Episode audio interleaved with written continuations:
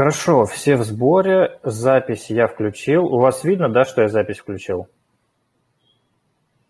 Да, какая-то красная ну, точка зажглась, наверное. Да, красная точка есть. Угу. Кру- круто, все, отлично. А, значит, сейчас я посмотрю свой чек-лист. А, значит, мы собрались, вам слово включили, запись включили. Окей, отлично. А, мы сегодня собрались на круглый стол GameFi, обсудим текущую ситуацию и перспективы рынка, индустрии в целом. А, мы собрались на платформе GD Talents. Это сообщество, карьерная платформа а, релакантов, удаленщиков, геймдев. И вот как небольшое направление это GameFi, которое у нас в декабре тянется. И я сегодня, меня зовут Тимур Таепов, я основатель студии Just Forward и GD Talents. И сегодня я в роли модератора. И еще у нас в гостях очень крутые ребята – а, в роли спикеров, экспертов, участников э, круглого стола. Это а, Владислав Пестриков, Капскоин и фонд DAF. И также Капскоин у нас э, является спонсором сегодняшнего круглого стола. Вот так. А, дальше, значит, Сергей Копов, Sunday Games, Артем Колесников, Crypto Gaming Pool и Владимир Томко, Blockchain QTS Universe. Ребята, привет. Привет, привет. Привет, привет. Мы с вами в таком же составе, а, только не было Артема, и был еще Ян Шевченко, если вы помните. А, Ян, если ты смотришь, привет. А, собирались в январе на, на круглый стол, были все такие воодушевленные, счастливые, все так... Так, кто-то у нас отключился. Владимир, надеюсь, надеюсь, ты вернешься с видео. А, да, было все так радужно и круто э, в индустрии GameFi, но что-то, что-то то ли пошло не так, то ли мы сейчас, в общем, об этом узнаем. А, немножко еще про формат э, проговорю. А, основные вещи. Это будет порядка 40-60 минут, за которыми мы постараемся обсудить основные вопросы. Дальше Q&A поднимают руку слушатели, мы даем слово, задают вопрос экспертам. Э, кто останется дальше этой основной части, тоже можно болтать хоть э, бесконечно. Круглый стол в январе у нас длился часа, наверное, три почти. Э, и остановили мы его тогда просто, что все уже устали, было очень поздно. Значит, по вопросам буду озвучивать вопрос. Одну, полторы, максимум две минуты на ответ от каждого спикера, дальше небольшое обсуждение. И потом переходим к следующему вопросу. Если кого-то останавливаю или прерываю, пожалуйста, не обижайтесь, чтобы мы успели все обсудить, и каждый успел поучаствовать в дискуссии. А, запись у нас включена, мы потом ее выложим на YouTube, надеюсь, она нормально запишется, все будет хорошо. И э, предлагаю тогда начать с такого вопроса, собственно, с базового, да, э, насчет чего мы сегодня все собрались кто как охарактеризовал бы, что такое GameFi. Это нам нужно, чтобы найти какой-то такой общий знаменатель, что мы об одном все общаемся, собственно. Вот, давайте попробуем на него более-менее так коротко каждый сказать, что думает, что такое GameFi, и двинем дальше по вопросам. А, начнем, давайте, Сергей. А, ну, насколько я, я понимаю, этот термин появился после там, относительно успешного периода DeFi, и, и если DeFi это децентрализованные финансы, то GameFi это, видимо, де, децентрализованные игры. Но если какие-то разные другие стороны рассмотреть, то обычно понимают под этим play to earn в целом, там игры, которые так или иначе связаны с блокчейном, или которые завязаны на вот этой новой модели монетизации. Отлично, кто дальше хочет? Э, я, наверное, поддержу Сергея, потому что GameFi как раз этот термин появился в тот момент, когда зарождался DeFi гейминг. То есть, в принципе, даже одно время э, DeFi гейминг были игры, DeFi-based гейминг. Вот. И это скорее э, DeFi плюс геймификация. А криптоигры, play to earn, это такое общее понятие, либо модели дистрибуции игр, либо игр плюс э, какой-то открытой экономики. Но, в принципе, в Азии, допустим, геймифаем все называют, как правило, а криптогеймс больше популярен э, в Соединенных Штатах. Так, Владислав. Да, смотрите, ну, как раз почему вопрос, а, что такое геймифай интересен, мне кажется, потому что у всех на рынке есть а, большая путаница, ну, каждый какие-то свои определения дает в силу такой, ну, пока не сложившейся традиции, мне кажется. Но, по сути, я бы расширил а, просто понимание общего тренда интеграции какие-то Web3, ну, по сути, блокчейн-технологии в игры и под, в разные, как бы, формирование разных ниш из-за вот этого общего явления. И традиционно GameFi называется, ну, больше такие криптовые проекты изначально. Они были сделаны не как игры, а скорее как попытка геймифицировать какие-то дефайные механики, все правильно коллеги говорят, да, и из этого геймификации вытащить ну, вот, э, какой-то процесс, похожий на игры. Но сейчас, мне кажется, даже интересно ну, более широко там посмотреть на то, из чего это вышло уже вот в период вне хайпа, да, то есть когда вот это вот спекулятивный рост закончился, и можно говорить о том, какие тренды сложились. И Gamify, мне кажется, сегодня это гораздо больше, чем принято вот говорить, да, что это, ну, такой глобальный процесс, интеграция децентрализованных технологий, в том числе в геймдев индустрию, и я думаю, мы дальше можем как-то выделить, ну, обсудить, а что же это за тренды, да, вообще. Да, это будет дальше, обязательно обсудим. Так, и, Владимир, что ты скажешь? Мы тебя не слышим, не слышим. Извините. Ага, Для меня это очередное слово, которое расширяет э, спектр терминов, начинающихся с 2017 года. Как заметил Артем, это были криптоигры, блокчейн-гейминг, и DeFi сейчас, и PlayFi, новая история, добавляя какие-то новые аспекты понимания ввиду каких-то новых механик. То есть это изначально, в моем понимании, все же какие-то финансовые э, примитивы или э, финансовые системы, на которые накладываются или игровые механики, или геймифицированные опыты. И э, основная как бы цель э, это попытаться сделать какую-то sustainable экономику, где играя или э, взаимодействуя через игровые вот эти вот experience ы, можно каким-то образом зарабатывать деньги. Желательно так, чтобы это все не сдувалось через два месяца, а вот существовало и являлось своего рода альтернативой для работы кому-то. Это не обязательно децентрализовано, то есть это может быть и централизованно, но это связано с блокчейном всегда практически. То есть на базе этого появилось. Uh-huh. А блокчейны бывают как централизованные, так и децентрализованные. Это также примерно как э, слово биткоин стало популярным из-за того, что блокчейн там, в 2010-м часто ассоциировался со словом скам. И его вытащили из white paper и начали популяризировать, потому что э, на слово блокчейн люди триггерились. И вот типа появился биткоин. У нас был и криптоигры, криптоигры начали банить, потом появился блокчейн-гейминг, потому что это вроде не криптоигры, ты так отделяешь эту коннотацию. Потом появился DeFi, все такие, о, круто, нужно это засунуть в игры и привлекать деньги на новое направление. Давайте это будет GameFi. Супер. Сейчас вот вот Delphi Digital двигает э, новый термин, который называется PlayFi, который ну, те же тапки, только профиль. Uh-huh. Так, хорошо. А, ну, тогда как продолжение вот уже тезисов, которые э, вы затронули, в общем, вопрос такой. Э, валидна ли GameFi бизнес-модель в текущем виде, в котором она существует? А, какие в ней плюсы, какие минусы? И Давайте начнем с Сергея. Сначала выскажемся все по минута-две, и потом можно подискутировать. Ты уточни э, слово «валидность», что в этом контексте значит. А, жизнеспособна ли бизнес-модель э, текущих GameFi проектов, скажем так? А уточни, что такое текущий проект.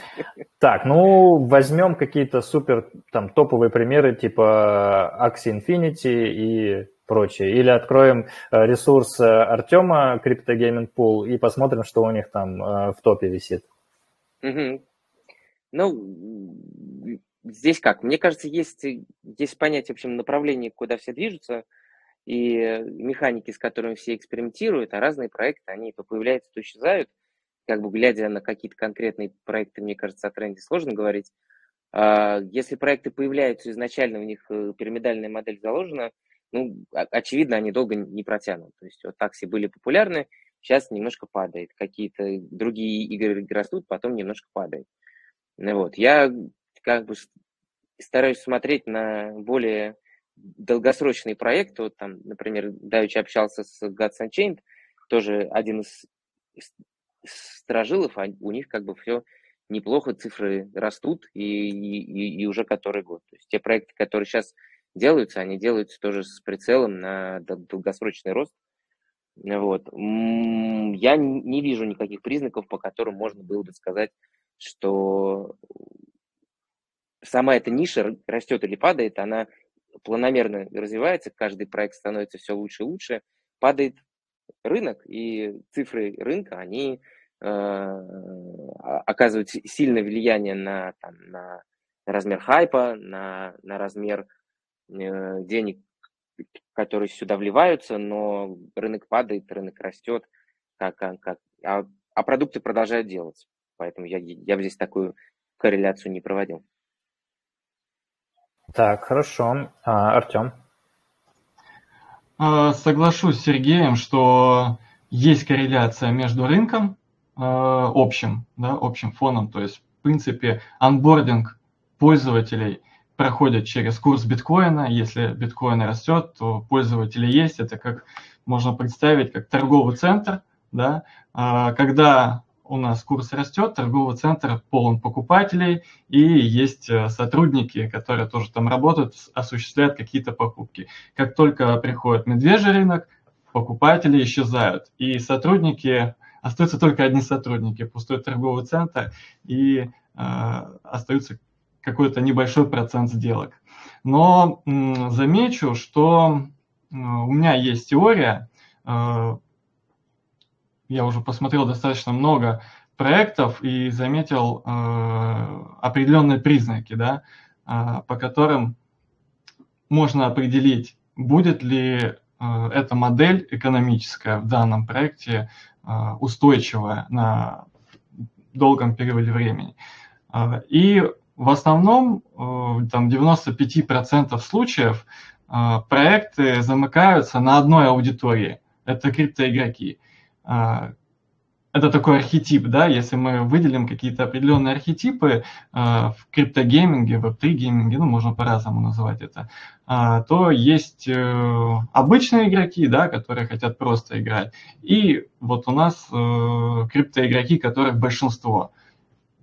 И разработчики пытаются сделать из них и покупателей, да, клиентов, и в то же время зарабатывателей – но это в принципе невозможно на долгом периоде времени. И как бы не встраивали а, механики сжигания или еще чего-то, все равно, а, если игроки будут зарабатывать, то будет инфляция.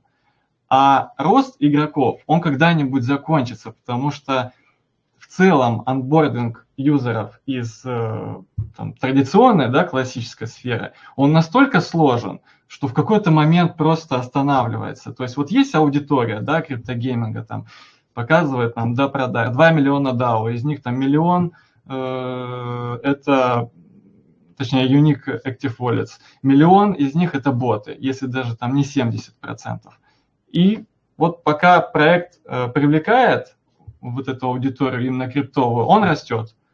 Там месяц хайп может быть, два месяца и все. И Понятно. Да, извини, да, давай еще выслушаем Владислава да. и Владимира, и потом вернемся как раз уже к общему а, обсуждению. Владислав. Да, смотрите, а, чтобы как-то про, это, продолжить линейку спикера, да, предыдущего. Вот когда год, более уже год назад мы начинали заниматься этой темы, а мы занимаемся с точки зрения токенизации продуктов и игр в том, ну, как бы в преимущественно игр э, на рынок, да, а мы изначально видели, что вот этот тренд, о котором говорит предыдущий коллега, он преобладает, и скажем так, на этот тренд нельзя смотреть как на единственное возможное явление на рынке, да, потому что изначально все было так, э, быстрые циклы проектов, уходящие в гиперинфляции, это устраивало зачастую, на самом деле, и аудиторию инвестора, и разработчика, но э, уже тогда мы не хотели заниматься этим трендом, потому что, ну, кажется, достаточно краткосрочной не такое интересная история. А есть э, другие, вообще вот все явление Web3 в гейминге рядом с геймдевом я бы разделил на три большие ниши. так вот для себя с точки зрения своего там, коммуникации с рынком и проектами. Первая ниша – это та, о которой мы говорим, вот этот чистый крипто геймифай, где в проекте мало вообще игры, много быстрой экономики и быстрый инфляционный рост актива с соседствующим каким-то, ну, простым игровой механикой, не нацелен на какую-то, ну, долгосрочность именно внутри и а, развития сценария игрока. А, второй тренд, который более там, интересен, которым мы хотим заниматься и занимаемся дальше, это именно интеграция в более серьезные геймдев-продукты, блокчейн-механик. Это мы видим ну, такой хороший тренд, который лег на те же самые корейские, азиатские MMORPG-шки, когда продукты изначально создаются уже по лекалам, ну, традиционного геймдева, по э, лекалам той ниши, в которой они привыкли жить, но игроки получают преимущество криптоэкономики э, в связи объектов внутри игры с живой экономикой через крипту, да, то есть там идет выделение NFT объектов и крипты как валюты, да, и мы видим множество проектов, и это, э, надо заметить, совсем другая ниша, потому что потребители этого продукта совсем в другой нише находятся, нежели э, находятся, ну, вот первые ребята. И даже я да, и... третий тренд. Да, давай, особ... Особ... да, прощения, я говорил вначале, буду останавливать. Тогда Владимир да, скажет, да, да снова вернемся уже в свободный топовый формат. Я считаю, что никакой проблемы глобально нет. Мы проходим а, обычный цикл, который присутствует в любой индустрии, где мы методом тыка, методом проверки гипотез проверяем, типа, что работает, что не работает. Единственное, что очень сильно отличает э, криптоигры от э, э, обычных, это то, что рынок здесь точно такой же, как в обычном мире, как рынок автомобилей, как рынок поддержанной одежды, то есть 100-500 тысяч миллионов факторов, которые происходят на других рынках, а, там, например, не знаю, аренду увеличили, соответственно, люди, которые продают в этом магазине вещи, начинают продавать их дороже. Они продают дороже, у всех вокруг заканчиваются деньги, все начинают другие вещи продавать дороже. И вот эти вот трипл-эффекты, они как бы друг на друга наслаиваются, и в отличие от обычного гейминга, здесь как бы мы с этим вынуждены жить. На данный момент мы их не разделяем как 100-500 тысяч миллионов факторов. Это просто там, допустим, один какой-то плохой фактор или хороший. Там, рынок крипты падает, э, там, рынок э, валют падает. И мы пытаемся как-то, грубо говоря, а, воспринимать input только от него одного. Но когда мы научимся, как разработчики, а, понимать, что криптоигры – это игры, которые работают с общей глобальной экономикой вообще всего, что происходит, что как затрагивает, тогда, я думаю, мы сможем э, умело строить уже по науке более sustainable экономики, э, предвидеть какие-то моменты и делать это настолько интересным experience ом, насколько человек как бы переживает это в своей обычной жизни, в обычном рынке. Там вот он на работу ходит, получает зарплату, у него есть квартира, он за нее платит, там машина, бензин и так далее. Это все зачастую тяжело для многих, но как бы интересно. Из этого состоит жизнь. И вот э, криптоигры, они в этом плане, конечно, разрушают дефолтный Magic Circle и Compass, вот это вот все. Здесь еще куча всего нужно изучить, и я считаю, что мы правильно идем. И циклы довольно быстро, быстрее, чем в обычном рынке. Да, в общем, получается, что э, рынок э, зреет, проходят какие-то, ну, не самые ранние, но уже более-менее такие продвинутые этапы созревания, но еще не дозрел до того, чтобы сложилась какая-то рабоч- рабочая бизнес-модель, а пока выходит так, что в основном получаются пирамиды, да, потом э, игроки э, в основном такие криптовые, которым только заработать, из-за чего э, экономика не выдерживает, выходит обычная пирамида, инфляция, все ломается, и примерно так выходит? Не совсем. Да, да я тоже соглашусь с таким тезисом. Здесь Тоже важно понимаешь. очень сказать по поводу криптоигроков. То есть, видишь, какая история? Они не единственные на рынке. Просто мы все знаем, что у этих людей очень много денег. То есть, типа, вот есть человек, который может прийти и заплатить вам миллион за раз. И мы все очень хотим, чтобы он пришел и заплатил нам. И поэтому мы стараемся как бы делать так, чтобы то, что есть у нас, было ему по какой-то причине интересно. Пытаемся оперировать его типа ценностями, наводим фома какой-то. И это пытаются делать все, потому что это возможность быстрый quick flip сделать. И вот это вот желание, а, пока рынок не матерый, он высокомаржинальный, и на нем не так много конкуренции, желание быстро сорвать и там, не знаю, дальше будет, что будет, главное заработать, оно является вот таким вот э, фактором а, двигающим, особенно на бычьих рынках, вот этого вот, э, вот этой жести, то, что происходит. Пирамиды, там, как бы а, подключение огромного количества блогеров, где все врут, понятно, что врут, но люди надеются, а вдруг. Это вот просто как бы э, свойство. Когда нас станет очень много, рынок будет матером, э, маржинальность сильно упадет, то люди уже будут как бы играть в долгую, пытаться заработать как бы на большом количестве людей с маленьким количеством транзакций, так, чтобы это sustainable там лет 5, 3-5 лет держалось. Это Вов, вот я чуть-чуть добавлю.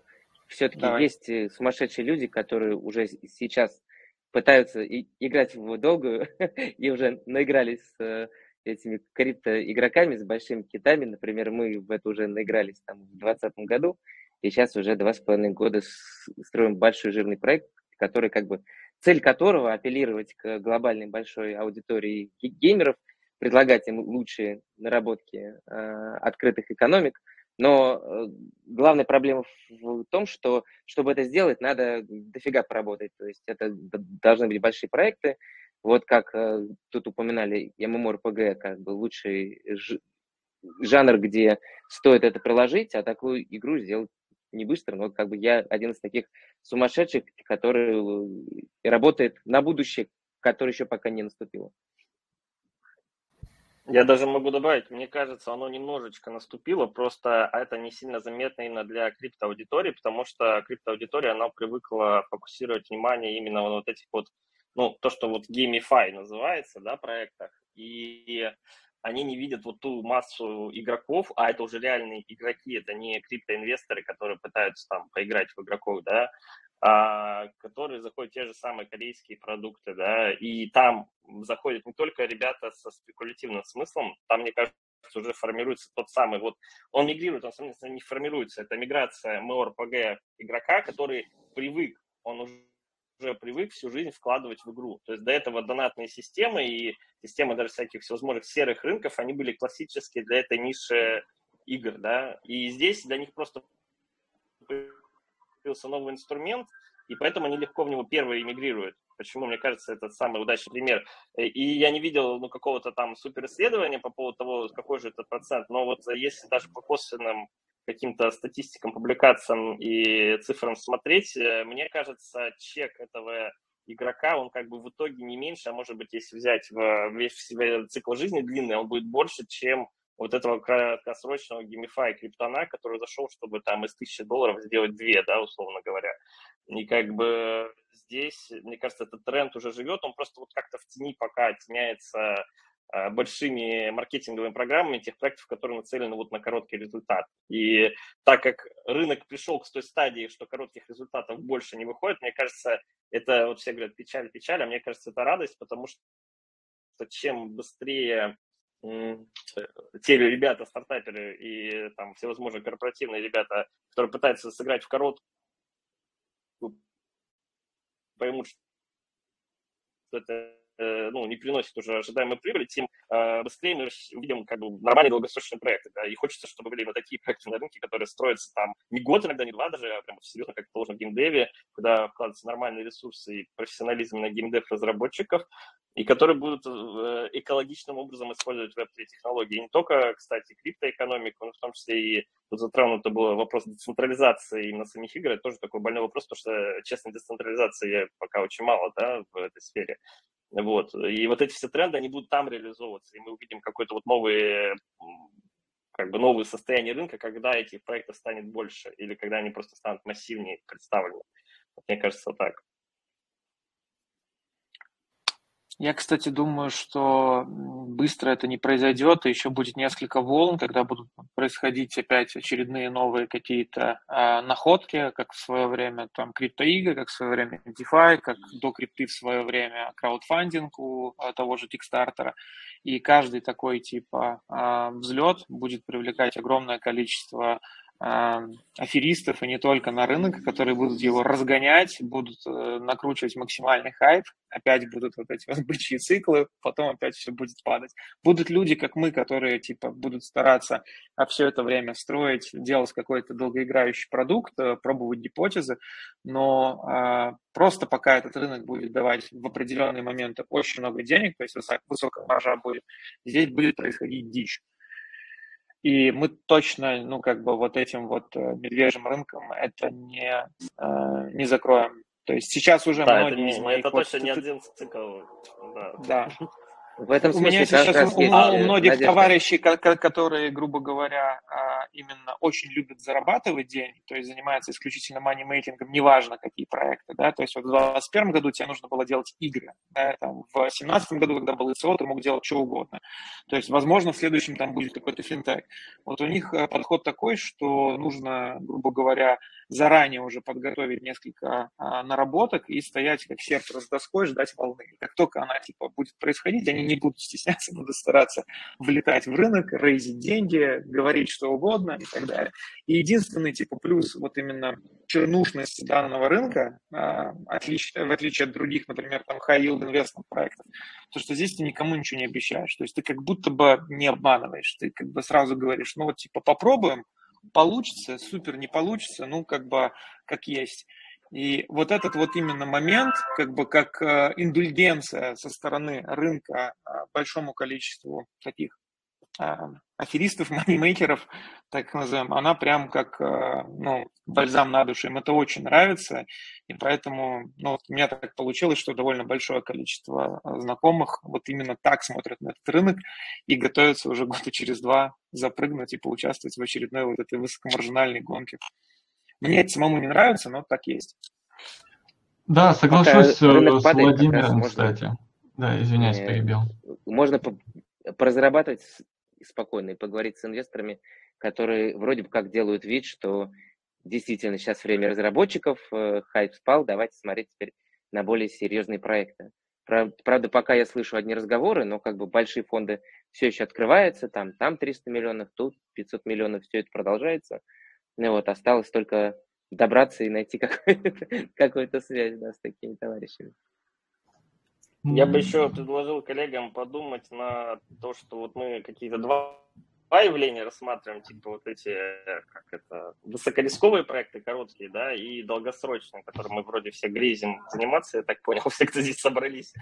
Вот. А есть еще, я вижу такой третий тренд, он связан с метаверсами, оно как бы не чисто геймдевовский тренд, это тренд, э, в принципе, попытка создать новые какой-то цифровой среды, да, и придать вот этим веб-3 смыслам какие-то социальные мотивы, да, то есть э, регулирование отношений и прочее, да, и вроде как это совсем в сторонке, вот это все стоит тут э, там обсуждаемая тема, но на самом деле, мне кажется, все тренды, которые есть там, DeFi, DAO, Metaverse, они же тоже напрямую связаны с э, играми, потому что внутри тех же метаверсов там главный смысл, который находится все равно, ну, там какая-то геймификация, да, но при этом и эти тренды в игры привносят какие-то новые смыслы, которых качества раньше не было, да, то есть вот весь смысл того, зачем нужны NFT в играх, зачем вообще нужна крипта, как управлять этой криптоликвидностью, должен ли управлять это централизованно, децентрализованно, а что на самом деле является децентрализованной управлением да, все проекта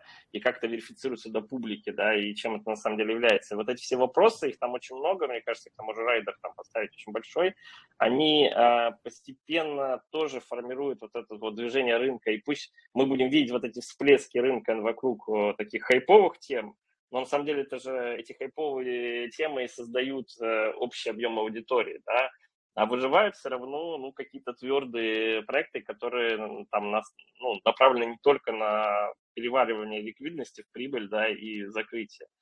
И мне кажется, вот чем тоньше мы сможем подмечать что-то ценностно важное, что формирует ценностную модель вот этого нового типа пользователя или игрока, а не всегда даже это, мне кажется, игрок, и тут можно вообще типировать по-разному саму аудиторию, интересным образом, а, тем как бы востребованнее будут э, те продукты, которые мы делаем для рынка, да, и тем а, быстрее мы подберем ключики к рынку, а значит, кстати, вот и к инвестору, то, что коллега говорит, да, потому что и у инвесторов же точно такая же задача. Мы вот очень много общаемся в инвесторах кругах и сами формируем какие-то истории, связанные с венчуром. Мы понимаем, что для инвесторов точно так же не хватает понимания, да, потому что они же смотрят на это все, говорят, ну вот здесь вот интересно, здесь коротко, здесь длинно, но непонятно, да. То есть как только вот эти тренды оформятся в какую-то понятную бизнес-модель, понятную на уровне финансиста и понятную на уровне какой-то там опрувленной статистики, оно и будет жить. И оно, естественно, будет жить э, в инвест-рынке быстрее, чем э, в публичном рынке потребителей, как мне кажется. То есть э, там все равно пытаются просчитать тренды и понять, а куда же дать вот этот миллион долларов, потому что это уже там не краткосрочная инвестиция, да, а вот в какой-то тяжелый продукт. И, кстати, деньги дают в такие продукты и даже сейчас. Это просто не происходит на таком хайпе и задоре, как было там зимой еще, но процесс далеко не остановлен, на мой взгляд. Так, Артем, ты вроде хотел сказать.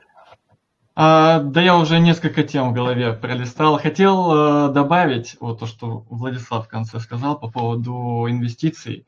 Э, почему их, собственно, еще дают на э, такие проекты на Gamify? Э, здесь, наверное, стоит разделять да, э, сам портфель инвестора у него есть инфраструктурные, все вот э, на рынке есть мета, надо инвестировать в инфраструктуру. Но инфраструктура без контента – это ничего. И Gamify проекты, они э, тот ключ, который он бордит сюда пользователей. То есть благодаря э, запуску определенных там игровых проектов э, растут метрики в каком-то блокчейне. Да? Допустим, у нас вот недавно Solana запустилась, там был э, хайп NFT проектов, э, Play to Earn проектов. Благодаря этому количество пользователей выросло, количество кошельков, активность выросла, что э, в дальнейшем привлекло количество разработчиков э, и общий рост экосистемы.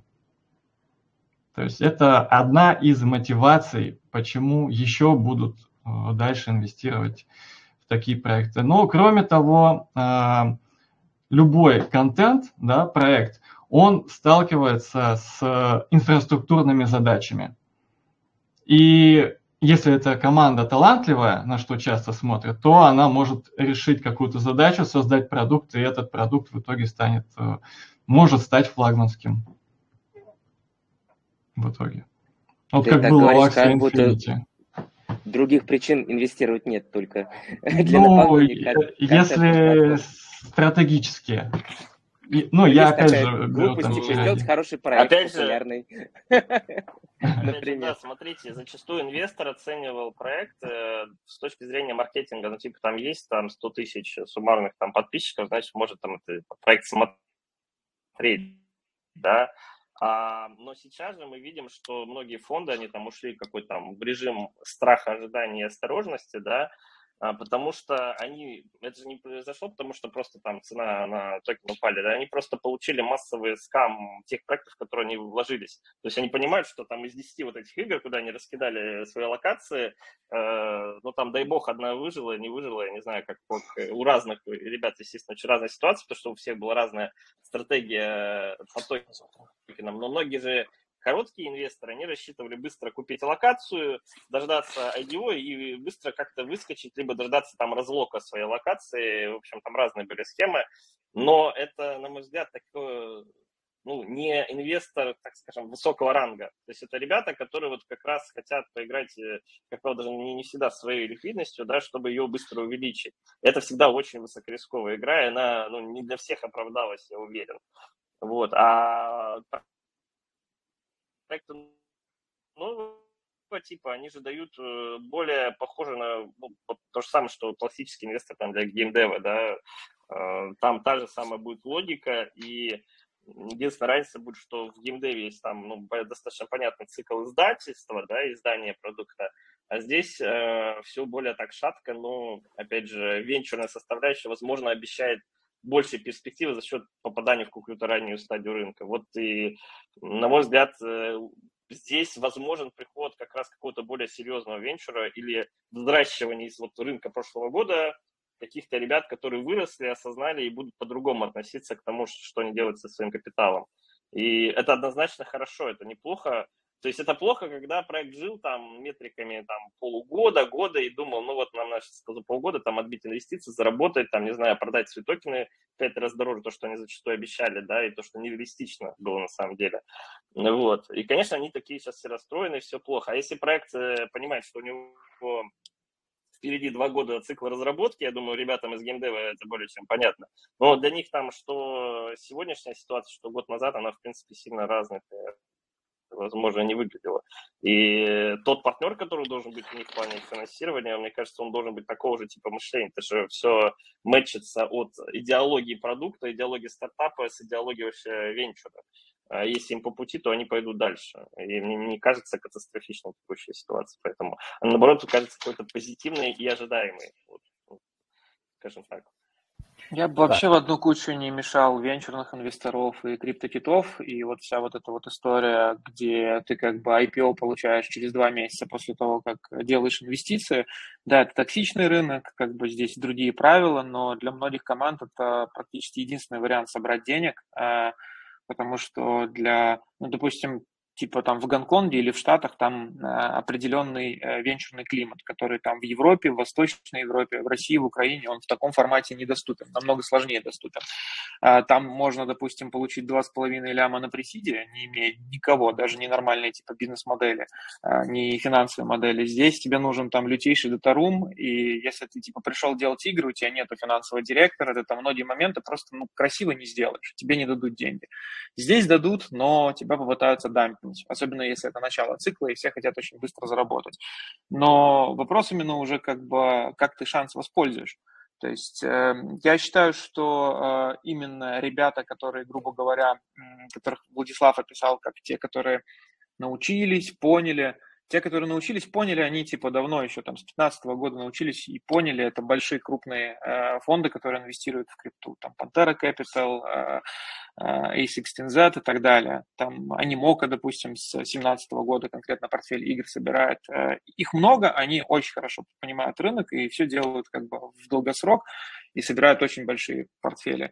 А вот именно э, те, которые э, даже не являются аккредитованными инвесторами регистрируют там где-то все в Кайманах, в BVI какие-то компании, чтобы подписывать SAFT а, они вот появились на хайпе, но они поучаствовали и помогли некоторым командам э, перераспределить деньги так, что вот у них теперь что-то есть, и они что-то строят.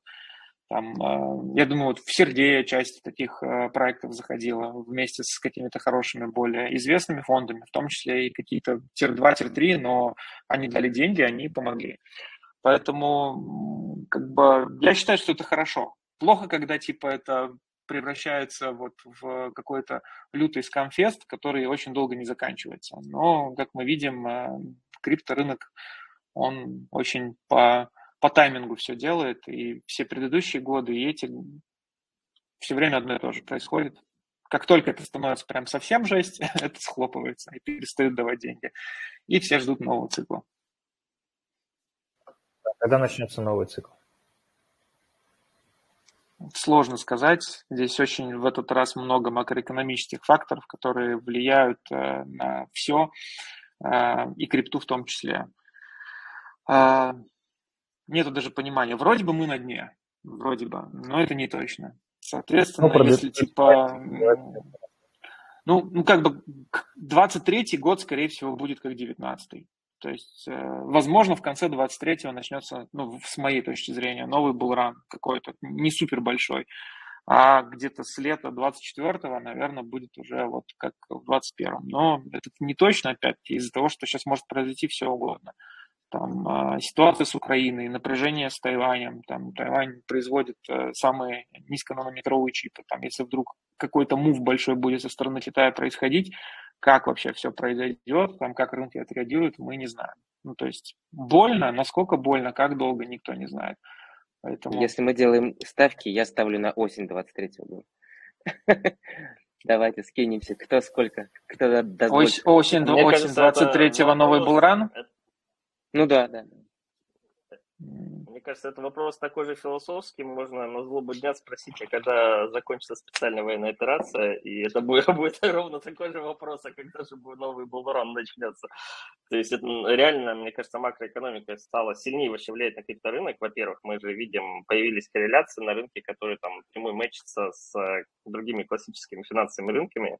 А здесь у нас вообще весь мир поменялся еще моментально под вот это все. И насколько будет зависим крипторынок, опять же, от факторов, опять же, какие факторы макроэкономические будут э, туда подваливать огня, это вот просто так же, как гадать на кофейной гуще, мне кажется, точность будет вот прям такая же. Так, Артем. Хотелось бы, чтобы к 2025-му, ну, посмотрим. Ну, это уже такой прям пик хороший. Да, а... можно еще реплику ставить. То есть, э, мне кажется, вот всех интересует Булран, потому что они надеются, опять же, построить какую-то там, ну, инвестиционную историю вокруг своих проектов, да, на вот этом росте рынка. Это, как бы, конечно, прекрасно, но мне кажется, я так призываю даже коллег по цеху не ждать никакого булрана, вообще не рассчитывать э, на рост рынка. То есть, если в бизнес-модели какие-то у вас есть расчеты на рост рынка, ну, вы изначально как бы проиграли. А у вас не должно быть на это расчета. И если, опять же, мы делаем по-честному какой-то гейм-дев продукт и просто хотим сделать его, ну, обогатить вот этими нашими геймифай трендами, на нас, в принципе, вообще вот этот э, булран не должен сильно беспокоить, потому что зачастую, еще раз повторю, вот эта миграция э, игрока туда будет происходить, и которая, ну, там, посильными маркетинговыми методами, я уверен, поднимается, она будет происходить без учета этого фактора, потому что вот этот новый пользователь, он вообще не смотрит на рынок, он не знает, если там был ран. И э, если посмотреть на тот же самый, то, что было с кроссовками сейчас, да, когда, я знаю, даже много кейсов мы изучали, когда русские блогерши там из бьюти-сферы поднимали по 500 тысяч долларов э, пулы на криптокроссовки, вот их аудитория хоть раз смотрела цену битка, я знаю, она вообще, что такое булран, что и, вот это, и какой-то криптозине, они не знают этих слов но эта аудитория приходит и становится пользователем э, этого проекта, да, и за счет этого этот проект растет в криптозиму так, как э, никто не растет. Ну, ты, наверное, То про Мызи говоришь. Кажется, есть... он, он прям не так так э, растет, как никто не растет. Ну, на самом деле... На, на самом деле отложенный эффект есть. То есть оригинальный степын, который... Да, да, да. За на степен собирали очень много пулов из вообще непрофильной аудитории, и это в сотнях тысяч долларов. Вот вот последний период когда все плакали, что денег нет. Потому что... Но, те, но со Степыном последние мощные мувы были в мае. А май, как бы в мае как раз все рухнуло. После этого Степын там не то чтобы себя как-то очень хорошо чувствовал. А вот из тех, и кто собирал этого, на кроссовке и, и, в Медвежьем, это были Amazing. Ну, там Но мы такие. поднимали, потому что это русская, русская благосфера, и вообще комедии много вопросов у меня бы было, если бы так это о нем говорить. Э, но вот э, по поводу пулов и участия медийных непрофильных лиц в этом есть прям отдельные кейсы. Можно там Смотри, с чем я не согласен. То есть я много с чем согласен, но не согласен с тем, что типа люди не знают, это не влияет. Еще как влияет? Вот самый простой пример. Сейчас начинается зима. Допустим, там, ввиду макроэкономических факторов, ну, у нас в Латвии отопление предсказывают X6 минимум вырастет относительно предыдущих, а, предыдущей зимы. Соответственно, как бы у тебя есть деньги, которые, если это еще не крипта, которую ты типа загоняешь вначале там на биржу, чтобы получить крипту, то есть ты типа проходишь через процесс, процесс осознанной конвертации, там не платишь с Apple Pay, типа баб денежки ушли, вот ты типа понимаешь, что эта крипта куплена на эти деньги, да, то есть у тебя всегда есть выбор, альтернативы. Мы вот по себе видим, что у нас как бы покупательная способность сильно падает. Мы вот э, на прошлой неделе делали твиттер-компанию, где мы вирусились по э, хэштегам, а, которые там в 21-м, если бы мы туда залетели, ну, давали бы где-то 100 тысяч в месяц точно. Сейчас это вообще не конвертится в деньги. Люди обожглись, люди боятся. У людей есть деньги, они понимают, что их надо тратить на что-то более существенное, потому что если они сейчас будут безмозгло там вкладывать туда-сюда, то останутся голой попой. Нет, и, а, да, сама, я... Смотри, макро, sorry, да, макроэкономика влияет очень сильно, я не про это я говорю, а то, что в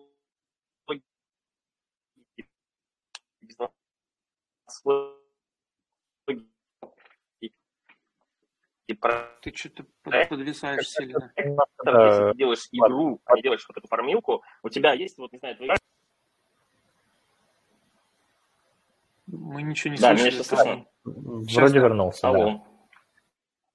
Да, сейчас слышно. Да, да, сейчас меня слышно, да. Смотрите, когда мы делаем какую-то игру, мы очень хорошо понимаем в продуктовом смысле, кто наш игрок. Вот он сегодня играет в какую-нибудь там подобную игру, да, и если мы рассчитываем на миграцию вот э, в продукт как игру, а не как в криптопродукт, то нам, в принципе, я о том, что нам в этот момент особо не интересно, сколько стоит биткоин. То, что ты приведешь человека в игру, то, что ты ему предложишь какую-то альтернативную историю, там, с, не знаю, допустим, купить э, пати которые можно там заметить в NFT как какие-то там предметы, да, но это же не сильно тебе испортит. То есть он не будет от этого отказываться, если ему интересен сам продукт. Я вот в этом. То есть если мы стремимся делать классный продукт, это идем этим тяжелым, самым долгим и сложным путем, то мы будем меньше зависеть от вот этих трендов. Понятно, что макроэкономика влияет на все. Ну, то есть э, любые макроэкономические, там, глобальная стагнация экономики влияет на все сферы экономики, да, которые мы вообще можем представить. Поэтому ну, вот макро, я про это, да. что если Плюс мы делаем... еще сезонность влияет очень сильно. Например, когда мы в Одноклассниках, э, ну, у нас типа три игровые платформы было, и там куча других продуктов, которые очень жестко монетизировались,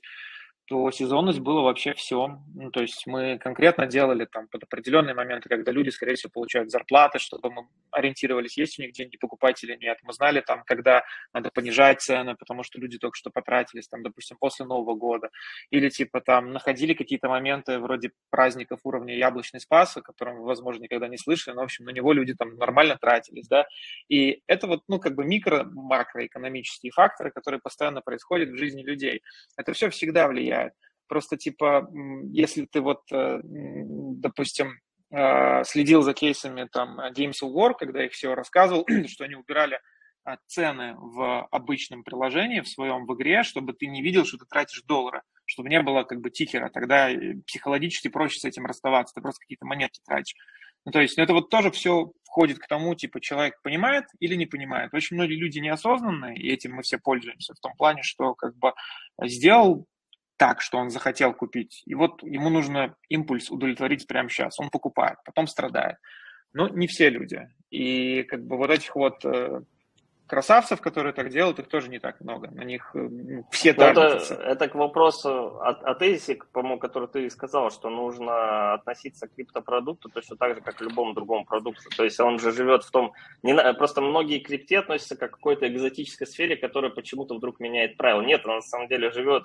Конечный потребитель у нас не изменился тот же человек, его психология, его реакции, да, изменились какие-то механики, они просто ну, стали разнообразны, и факторы информационные более разнообразные, которые на этого потребителя действуют. Но в конечном итоге-то ничего не поменялось. Если мы смотрим на это вот с такой позиции, у нас многие вещи ну, не становятся удивительными или как-то неожидаемые вдруг в конце.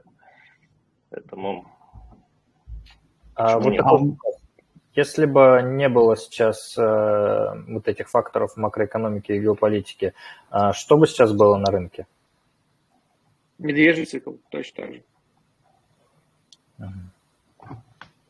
Но он мог быть другим, на самом деле. Тут же вопрос не просто цикла медвежьего, а сколько, какая ну, да, банальная капитализация там сейчас есть, психологическая отметка, которая, вокруг которой рынок колебается, допустим, там, капитализация в триллион долларов, да, вот это все, там, на CoinMarketCap в том же самом. Ну, скорее всего, просто судя по CoinMarketCap там с 2009 года, если мы смотрим, то они все очень похожи, они все друг друга повторяют, тут небольшие девиации, э, которые сильно зависят от того, консолидировано все там вокруг биткоина или нет, и сейчас менее консолидировано активно, чем раньше, но в целом, как бы, предыдущие разы было а, в масштабе все то же самое. И временные фреймы тоже были примерно такие же. Поэтому я думаю, что как бы а, было бы примерно как сейчас, только более понятно, что будет дальше. А сейчас вот за счет этого домоклого меча, который над нами висит, ничего не понятно.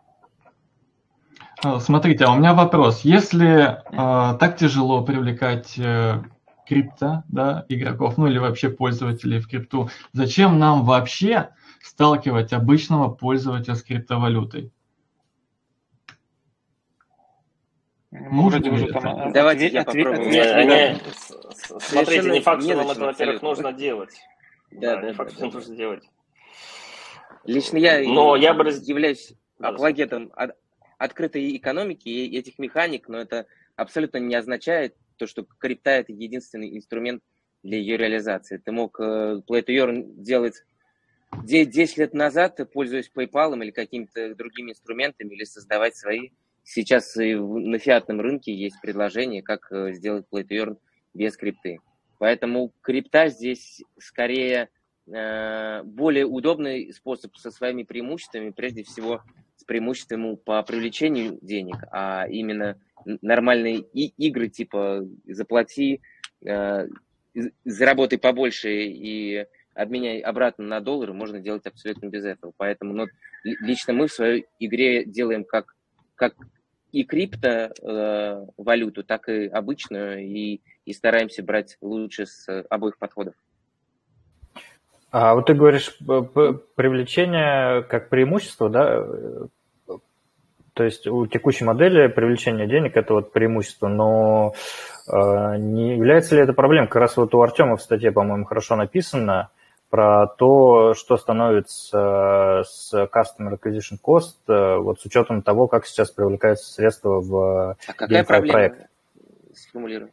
Нет, ты говоришь, что у текущей, э, в текущей ситуации вот тот способ привлечения денег. Ситуация, а у блокчейн способа использования финансов, так сказать.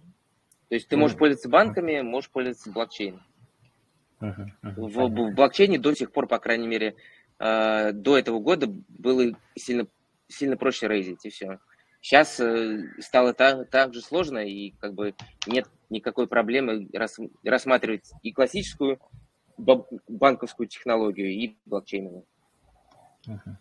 Там, Мне на самом деле, кажется, Сергей, в твоем быстренько хочу сказать одну тему, что зарабатывать в долларовых э, в играх не так и просто было, потому что как бы, э, обычно блокировали такие истории тот же PayPal, другие платежки, тебе нужно было постоянно искать того, кто типа процессит тебе это будет, у тебя часто отваливались выплаты, а коннотация была такая, что этим занимаются только high-yield investment проекты, которые, ну, в принципе, были полной скомотой, и лица людей, которые этим занимались, всегда прятались.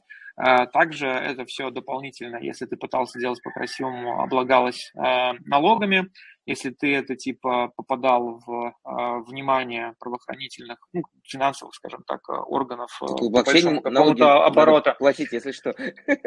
А, надо платить, как бы э, согласен, но большая часть юрисдикции на данный момент э, еще не умеет с этим нормально работать. То есть, типа, многие люди большая часть юрисдикции услов...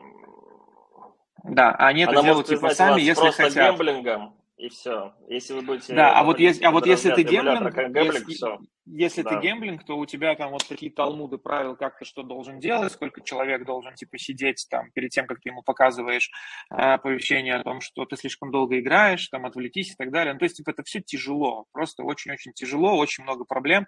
Э, велосипед, э, где вместо спицы костыли. Э, так и есть. В блокчейне этого нет. Поэтому я бы не сказал, что раньше можно было делать такие игры, где можно было прям... Нет, можно было. Я не, не говорил, что просто. Я говорил, что можно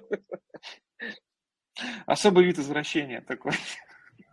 Вот мне на самом деле не очень нравится история, что крипта в основном э, как ценность да, для разработчика используется в основном для увеличения чека. То есть вот, допустим, есть проект, если я туда добавлю метаверс, слово, да, там еще какие-то базворды, у меня будет чек не 6 миллионов, а 10. Вот, на мой взгляд, э, крипта, как и криптоигроки, могут э, улучшить метрики. Тот же engagement, тот же retention.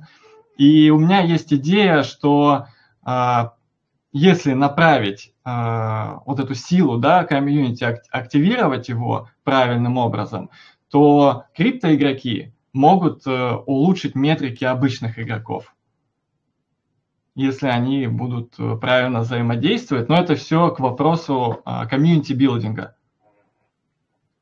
Мне, мне кажется, вы, вы путаете понятие блокчейна и понятие игровых механик. Показатели увеличивают игровые механики, а блокчейн это технологии, которые ты используешь. То есть, если у тебя в игре ты можешь сказать, что ты обладаешь там игровыми asset ами, они тебя задерживают в игре, то, что ты там, тратя время на привлечение других игроков, ты увеличиваешь там ценность проекта, увеличивается ретеншн, то, что ты можешь продать свои ассеты другим игрокам, это все игровые механики. Это не блокчейн приносит, это игровые механики приносит. А уж через но, какую но... технологию ты это делаешь, это вопрос другой. А, хотел ну, бы добавить здесь момент Блокчейн же и, и дает как механики, да, момент с владением, момент да. э, с тем, что у тебя типа деньги сами по себе, если ты их в волатильной, волатильной валюте, они в твоих кристалликах держишь, которые типа в обычной игре ни к чему не привязаны, да, они там флуктуационно меняются. То есть это тоже э, то, что вызывает у тебя эмоции, э, вызывает какие-то call to action, продавать, не продавать. То есть это ну, неявный engagement. То есть само наличие блокчейна и его использование, она навязывает вот такие вот механики, типа как по земле ходить, то, что у нас гравитация есть, это тоже типа фундаментальная механика, которая на все влияет. Да? Если бы ее не было, мы ее не, ну, как бы не рассматриваем как механику, но если бы ее не было, все было бы абсолютно по-другому. Поэтому я, наверное, здесь с Артемом соглашусь, что это, ну, он, он может, безусловно, влиять на метрики. Может и должен, и влияет. А, кроме того, хотел добавить про владение, да, и этих самых наших пресловутых криптоигроков. А, есть много кейсов, Э, когда криптоигроки занимаются привлечением других.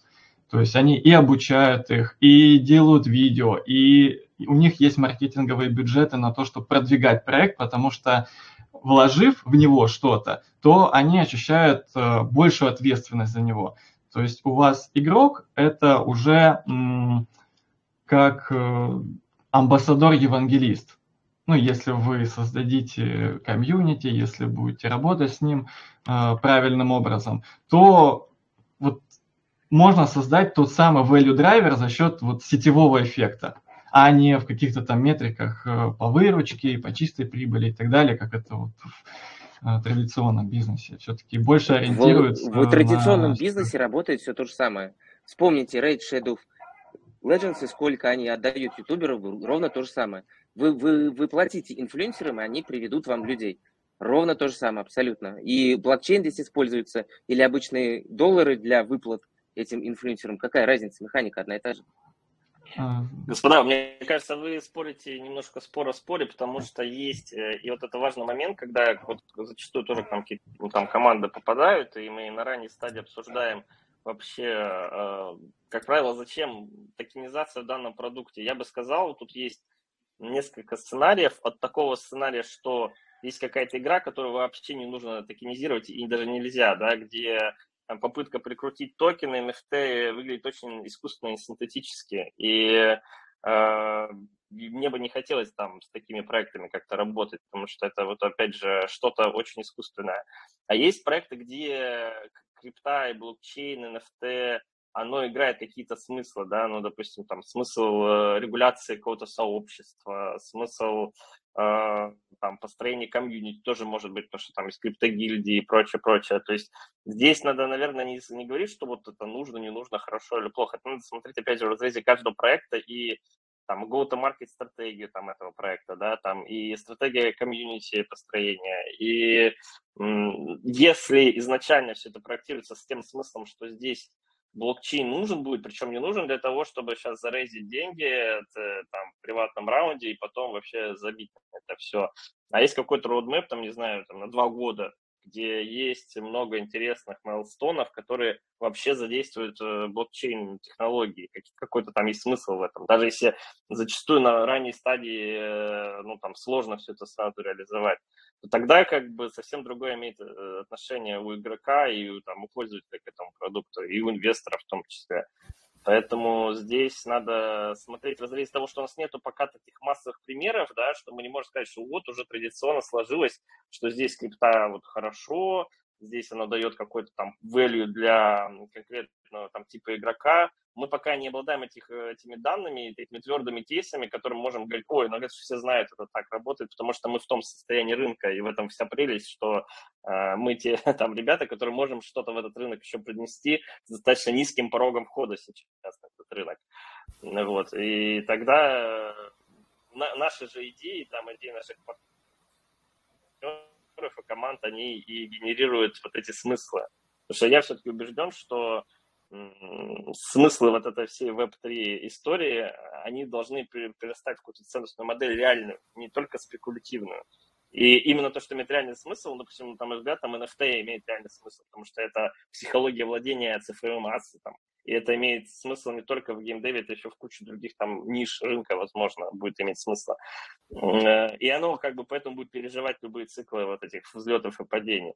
А если ребята прикрутили крипту, чтобы там принимать э, деньги с криптоигроков, но они попринимают деньги с криптоигроков, там что-нибудь в экономике сломается, они там перевыпустят другие токены, зачастую там по три таких цикла уже происходит, когда там появляются новые токены, придумывается какой-то новый игровой луп, чтобы оправдать появление этого токена. Но, на мой взгляд, это уже какая-то токсическая модель, э, токсичная модель развития проекта. Поэтому вот надо исходить из смысловой вообще нагрузки всего этого. А вот давай, давай продолжим немножко то, что ты сказал, ты немножко затронул по каким причинам, но давайте попробуем формализовать, какие основные причины токенизации проекта Зачем ну, его токенизировать? Смотри, мне кажется, что э, в принципе есть такая идея децентрализации для того, чтобы изменить способ коммуникации пользователя с разработчиком, да, то есть э, самое важное, что, возможно, вообще может дать нам вся эта история, в которой мы сейчас участвуем, это в том, что э, меняется сам, сам тип отношений в рынке. И зачастую это еще пока не видно, потому что как раз когда в проекте токен ради рейза только денег, э, оно никак не отражается. То, что сейчас очень многие проекты приходят, допустим, к идее сформировать DAO, и DAO получает, кроме того, в рынке реальные юридические смыслы, да, то есть есть еще там большой тренд на э, legal тренды в этом направлении, то вот это, скорее всего, будет э, главным смыслом такой в средней дальносрочной перспективе. А сегодня, мне кажется, не нужно стесняться того, что кроме всех там смыслов децентрализации, отношений с пользователем, там, не знаю, каких-то децентрализации контрактов, которые важны экономически для доверия к проекту, выстраивания какого-то траста да, вокруг э, продукта перед сообществом или способа вообще коммуникации с этим сообществом. Э, то, что это еще является способом рейза, да, фандрайза, то ничего там тоже плохого нет, потому что зачастую хорошие проекты не могут получить нормальное финансирование там классическим путем, ну, потому что это сложно. А вот выпустить какую-то Genesis коллекцию и продумать, каким образом это вывести на рынок, ну, в принципе, почему нет? Да? То есть это не противоречит какой-то логике развития. Так, а вот э, я пока зацепился за то, чтобы поменять э, способ взаимодействия сообщества с разработчиками. Так, э, вот как это объяснить простыми словами? Э, зачем это нужно, и вот как было, как станет, в чем преимущество. То есть почему это нужно менять, как и...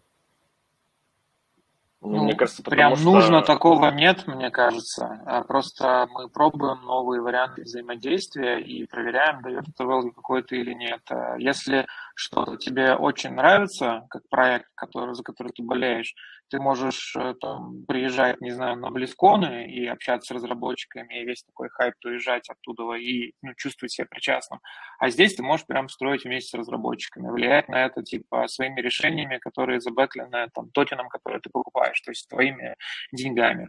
А как э, член комьюнити ты своего рода участвуешь, как вот римляне раньше республика, это на римском, э, на латыни общее дело, вот ты участвуешь в общем деле это как бы новый подход, такой некорпоративный, где можно собраться по интересам и тем, кому действительно это важно и интересно, пытаться сделать там, условно говоря, мир лучше, да, okay. или просто то, что тебе, тебе хочется. И это, это круто. Ну, то есть, типа, это, это работает?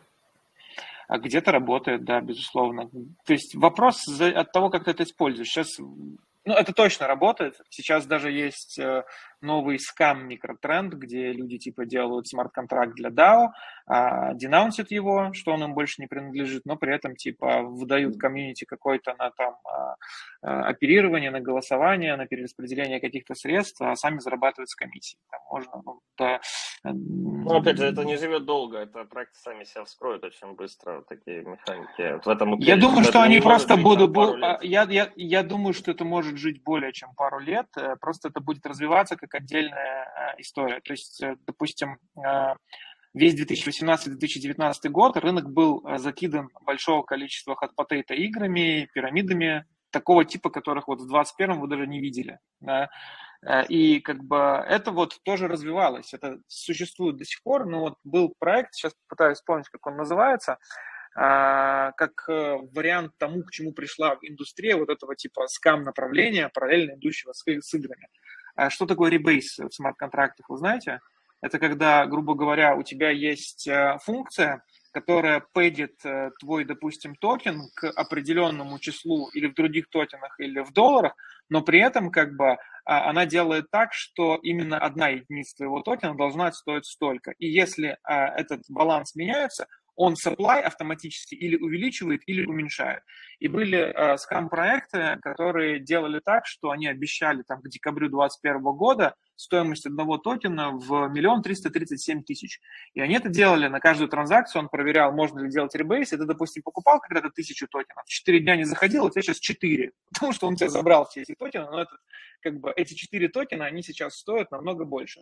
И это вот тоже идет уже, получается, четвертый год, э, есть отдельная индустрия типа high yield, а, такие, их даже скамами нельзя назвать, потому что все, кто в них участвует, они изначально знают, что это так работает.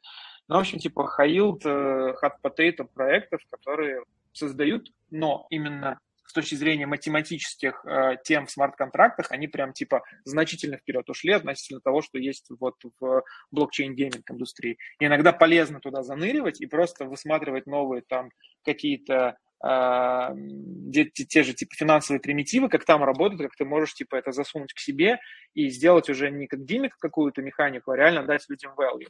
Поэтому все в принципе развивается. А, просто в хайп периоды что-то вздыхает, но это, это отдельная индустрия, тоже можно заниматься. Можно к предыдущему вопросу вернусь? Смотрите, там Тимур задал вопрос, а как это может работать. Вот банальный пример, вы, вот хороший пример с Близконом каким-нибудь, да, ты приходишь, чувствуешь сопричастность, но ты не мог прийти на Близкон, не знаю, с какой-нибудь там относительно небольшой суммы для западного мира, там, не знаю, с 50 и 100 тысячами долларов, да, и стать соучастником какой-нибудь игры Blizzard. Ну, это просто там юридически и физически было невозможно. Сейчас ты, в принципе, можешь там выбрать из себя продукт, там взять эти, там, не знаю, 50-100 тысяч долларов, которые вообще не являются там, проблемой среднего класса, скажем так, а, и стать полноправным там, членом DAO или получить софт, э, стать э, кем-то в этом проекте. Мне кажется, вот, вот главная заслуга токенизации – это изменение порога входа, вот таких. И понятно, что чистота этих сценариев и конечные результаты очень рисковый, потому что ну, сам характер роста новых рынков, он э, такой, много слишком мошенников, скамеров, причем иногда они бывают ну, просто по неопытности, да, бывают проекты скамиться не потому, что там изначально все собирались и хотели всех обмануть, но они просто там неправильно рассчитали экономику, не, не понимают, как правильно взаимодействовать с рынком, то есть очень много факторов есть еще. И, естественно, очень многие попадают, но если мы говорим о какой-то консолидации это в какие-то цивилизованные русла, да, и в том числе, кстати, легальное поле, мне кажется, в этом нам очень поможет, да, когда э, я вот прям радуюсь, когда кого-то в тюрьму сажают, мне кажется, чем больше посадят в тюрьму криптостартаперов, тем еще лучше. Вот, поэтому а, как только это станет еще... Надеюсь, здесь никого не посадят. Мы можем быть ну, я тоже, я тоже надеюсь.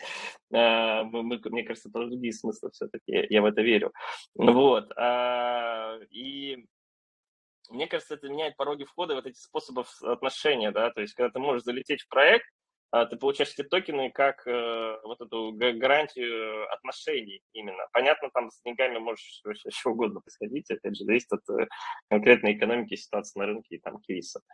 Вот, э, вот этот смысл главный. А если говорить о DAO, да, дальше DAO вообще, чтобы поднимать под DAO, и какая архитектура DAO вообще возможно вырастает сейчас в рынке и будет вырастать. Это вообще отдельно большая тема. И не, не все можно сделать DAO, не все процессы можно перекладывать на децентрализацию, да, и уровней DAO может быть много, и в одном проекте может быть много типов DAO, да, и много типов там голосующих э, лиц и так далее. Но э, мне кажется, это вот следующий виток, который во многом отсеет э, именно новый тип взаимодействия, взаимоотношений людей, и не только в нашей индустрии, а вообще в принципе. Да? Просто это пока очень медленно, еще медленнее вот это ребята из э, юриспруденции к этому подтягиваются, медленнее принимаются законы, регуляторы там просыпаются, вообще стартапы учатся работать с регуляторами, и там какой-то диалог появляется уже здоровый там, между тем же секом там, и конкретной какой-нибудь бизнес-моделью. Вот, но оно мы туда и идем. Мы идем в то будущее, где в какой-то момент без э, использования этих механик, в принципе, нельзя будет обойтись. обойтись. Я думаю, в том числе геймдев это будет э, затрагивать. Но это как, не знаю, если бы мы там 20 лет назад сидели в 2000 году обсуждали цифрализацию государств и какой-нибудь там аналог госуслуг, и, наверное, бы очень многие там госдеятели сказали, да вообще это какая-то ерунда, я вообще компьютером не пользуюсь, да, ну, как бы вот на какой-нибудь 2000 год. И вообще это было бы дико, потому что никаких там смартфонов и даже мобильный телефон-то не у каждого был. А сейчас, okay. э, как бы, ну, без этого не, невозможно представить жизнь ни одной страны фактически уже. Получается, от вопроса, зачем токенизировать проект, мы пока пришли к тому, что это способ владения и управления, более гибкий, там, снижает пороги и прочее. И все. И, ну, и под это мы еще не, не знаем достаточного массового количества хороших э, кейсов, где это реально работает э, с точки зрения управления проектом, когда действительно все сообщество может направлять его в э, какое-то русло, потому что, опять же, в тех же DAO выстраивают вот эти разные иерархии, в которых по сути, все равно формируется какой-то там э, совет директоров, грубо говоря, который решает, ну, принимает основные решения. А тогда еще какие, кроме вот э, такой более... Владение верхне... Тимур. Мне кажется, так. Их, их, их очень много. Хорошо, владение их, ассетами... Больше 9, наверное. Ну, давайте, да, владение ассетами зачем? Вот. Психология владения Смотрите, когда вы сегодня заходите в какую-нибудь там игру от Blizzard, да, и покупаете там те же самые какие-нибудь там, не знаю, карточки, паки, э, вам же не принадлежит э, ничего из того, что вы купили, да, вы просто поиграли в это. А, и владение NFT, оно как бы меняет психологию вообще владения цифровой собственностью, цифровым объектом. И мне кажется, это важный смысл, потому что это вообще, в принципе, меняет взгляд общество на игру в целом, да, то есть э, игра из забавы, в которой можно там просто залупить любое количество денег, э, превращается в какой-то вид собственности и вид ценности даже с позиции игрока. И без вот этого тренда с NFT и вообще все раскачанные вокруг этого тоже хайпа, и там тоже много хайпа и много и есть явления, которые я бы не сказал, что это прям чистый хайп, а без этого вообще было невозможно. И это вот мы видим и в Digital Art это все и происходит сейчас и на арт-рынке, и в геймдеве то же самое. То есть оно... Вопрос, да. хорошо, дальше давай развернем, извини. Получается, что владение, ну окей, допустим, человек владеет э, скином э, оружия вот в CSGO, да, он же тоже им владеет как бы. Ну, пока не для него. Я сейчас говорю именно для вот как э, игрока. Он как бы думает, что он этим владеет. И для него разница, что он владеет NFT или вот скином в CSGO, по сути, как бы, ну... Ребят, прошу прощения, а вам не кажется, что мы все эти темы обсудили уже в 2018 году, и мы как бы, ну, по 10 раз одно и то же обсуждаем. Мы, хорошо. мы немножечко собрали что-то да. актуальное обсудить, типа, что сегодня там, какие-то тренды. Хорошо, тогда, а тогда давайте... За, за, зачем NFT отвечать на этот вопрос? Ну, блин, ну, мне кажется, уже... Не, ну, иногда хорошо возвращаться понятно. к базовым вопросам, потому что вдруг поменялось, как бы, за эти годы скопился опыт и поменялось отношение к этому. Ничего не поменялось, все тезисы все те же самые. На Окей, самом деле станет понятнее, когда появится интероперабельность. Она, в принципе, уже есть э, во многих проектах, но это просто будет лучше подсвечено, когда ты свой предмет можешь перемещать в другие миры. Кроме того, это будет актуально и для маркетинга. А ты уверен, что нам ты... нужна эта интероперабельность? Мне кажется, ну, это, это только как, э, можно воспользоваться. Это бьется. Ну, не Мне только кажется, есть кросс-IP э, игры. Разработчиков Э, для большинства геймдев-разработчиков, причем таких неплохих, э, слово интероперабельность, мне кажется, похоже как красная э, тряпка для быка. Они вот когда это слово говоришь, они такие на тебя нападают, да это невозможно, это нам не нужно. Притом, ну, это, а, а, она, будет, она, она будет норм, если будет как бы мигри, миграционный роялти, то есть если, грубо говоря, а, объект выплачивает какие-то комиссии в той э, в пропорции по тому, в каких играх он используется, а не так, что, типа, кто-то один создал, и дальше все такие, блин, зачем мне этот меч использовать? Я бы лучше свой продал, типа, там, людям зарплату платить. Если этот момент решат, и, типа, он будет нормально раскидывать роялти по разным проектам, да, наверное, будет где-то интересно. Ну, вот, ну, как бы, надо посмотреть как. Уже в смарт-контракте даже, там, выдернутые NFT-шки какой-нибудь, можно уже спокойно заворачивать токены, да, и вот этот момент с роялти, и ценностью, и, и там, приливами ликвидности за счет, там, тоже интероперабельности для любых вообще механик, там, сдачи в аренду, да, там очень актуальная тема, ассеты, когда мы в аренду там даем сдавать и так далее. То есть здесь э, как раз вот этот момент объективизации игрового предмета с экрана на nft она очень даже как бы кажется перспективной. Понятно, опять же, мы будем сейчас говорить о том, что ну вот, а где кейс, а где тема там asset adoption этого всего. Ну, мы в таком, просто мы должны осознавать, что мы в таком стадии рынка, когда оно так, как оно есть. Но, на мой взгляд, опять же, если посмотреть на эти RPG-шки, все, что происходит вот в трендах, и те проекты, которые делаются, куда сейчас деньги вливаются, но оно прямо вот нас ждет за поворотом. Вот это вот э, те кейсы, которые мы будем говорить, о, смотрите, а туда зашло, там, не знаю, миллион человек уже за там, этот год, да, и смотрите, как они этим пользуются. И нам аналитики смело расскажут, э, как э, там, применение NFT на такую большую аудиторию, какой эффект дало, там, или оказалось бесполезно, не знаю. Вот На самом деле, посмотрим. это интероперабельность давно работает и работает отлично. Для того, чтобы она работала, придумали деньги.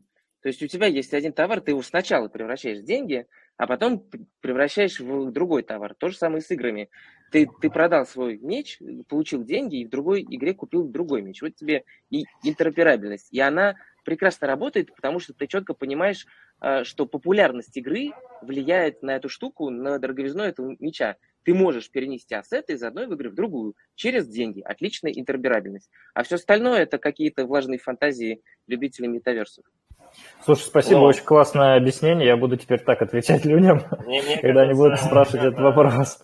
Хотя влажные фантазии у метаверсов, конечно, их много, но мне кажется, где-то там тоже зерно истины зарыто, потому что как раз использование NFT-ассетов, оно даст возможность, кроме вот этой конвертации предмет, деньги, предмет, да, оно даст вообще, ну, там, множество механиков давать э, возможность существования, да.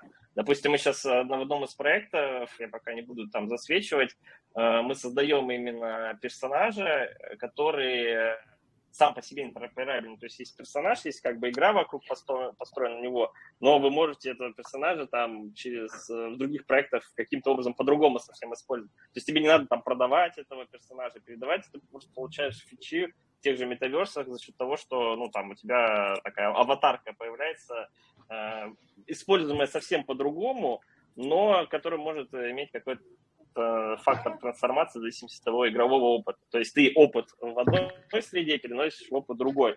И мне не кажется, это прям дико бесполезная идея. Оно, оно может быть даже дико бесполезно для сегодняшнего поколения игроков и для нас, вот, э, стариканов, которым там уже э, к 40 и больше лет, да, а, но для нового поколения, которое выросло в этих богомерзких метаверсах и растет, продолжает там расти, это будет совсем другие иметь смысл. Понятно, что это мы очень далеко смотрим, и, наверное, прямо сегодня заказ, закладывать это в бизнес-модель как фичу не стоит. Но это как такая интересная фича на поговорить, а не для того, чтобы там денег заработать.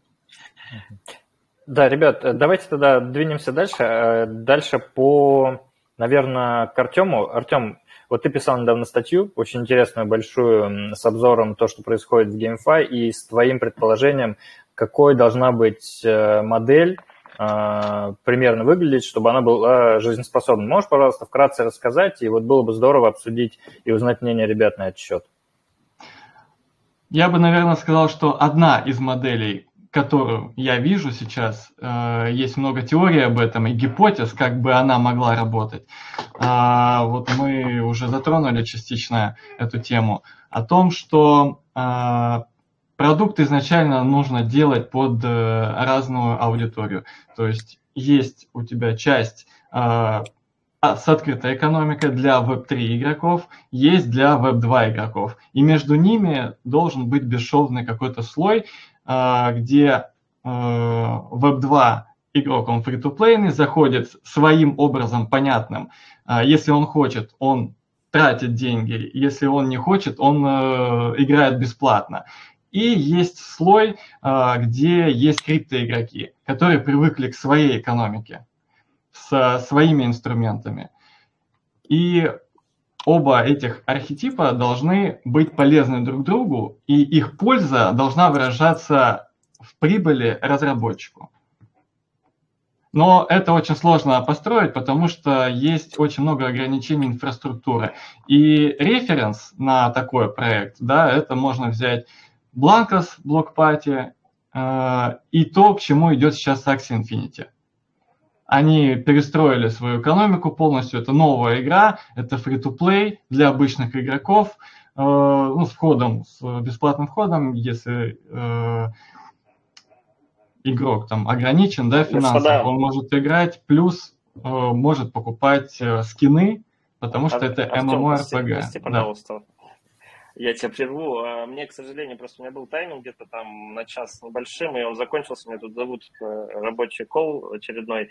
Э, я хочу с вами попрощаться, к сожалению. Э, я не знаю, как бы, ну, не думал, что мы там на три часа рассчитываем этот как бы, стол, а не там на... Ну, ты, если что, заходи, мы, может быть, еще будем долго. А. Ну, да. сейчас тогда все Да, да, я, так... если, я, можно, да, еще. Так что всем заранее приятно было да. повидаться, как Взаимно. пообщаться. Мне кажется, хорошая Взаимно. традиция, Тимур, сделай, сделай эту традицию регулярно и, может быть, даже на такой более волне, мне кажется, очень классно аудитория тоже, мне кажется, одобрит. Так что всем хорошего вечера. Пока. Спасибо, что... Да, Давайте, спасибо. ребят, пока-пока. пока-пока. Пока. А, да, ну. В общем, э, каким-то таким образом я вижу эту модель. А если представить, да, на игроках, это, допустим, у нас есть база, 1 миллион игроков, есть 10 тысяч э, Web3 криптоигроков, и там условно есть там конверсия 2% именно в платящих. 20 тысяч. И э, задача криптоигроков, да, почему мы их поощряем, э, почему э, мы их привлекаем в целом, в том, чтобы они увеличивали метрики. При этом они будут относиться к проекту иначе, потому что они зашли на ранней стадии, владеют активами, и ну, немного другая мотивация у них все-таки. Таким образом, если у нас есть не только люди, которые хотят зарабатывать, но те, которым это не нужно, потому что есть и исследования на эту тему там, от того же Ньюзу, то что не всем игрокам нужно зарабатывать. А если мы еще и оценим э, реальное value, которое приносит игрок, то ну, оно не выйдет никак там в те заработки, которые э, обещает криптоигра, потому что любой заработок это ну, заработок именно аллокации на э, реварды. Это в принципе можно считать Customer Acquisition Cost.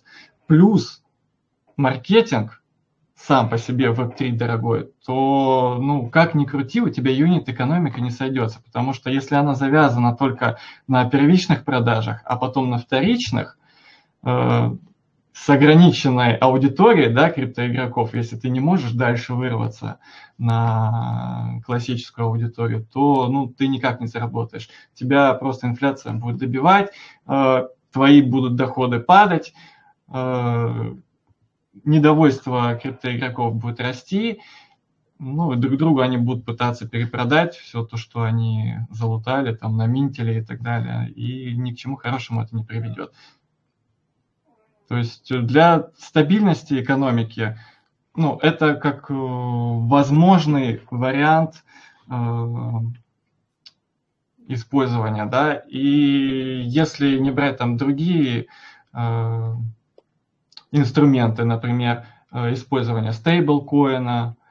То есть, если даже вернуться к тому вопросу, да, зачем нам токен, в принципе, я считаю, что один из смыслов токена в том, чтобы перемещать ценность эффективнее в системе.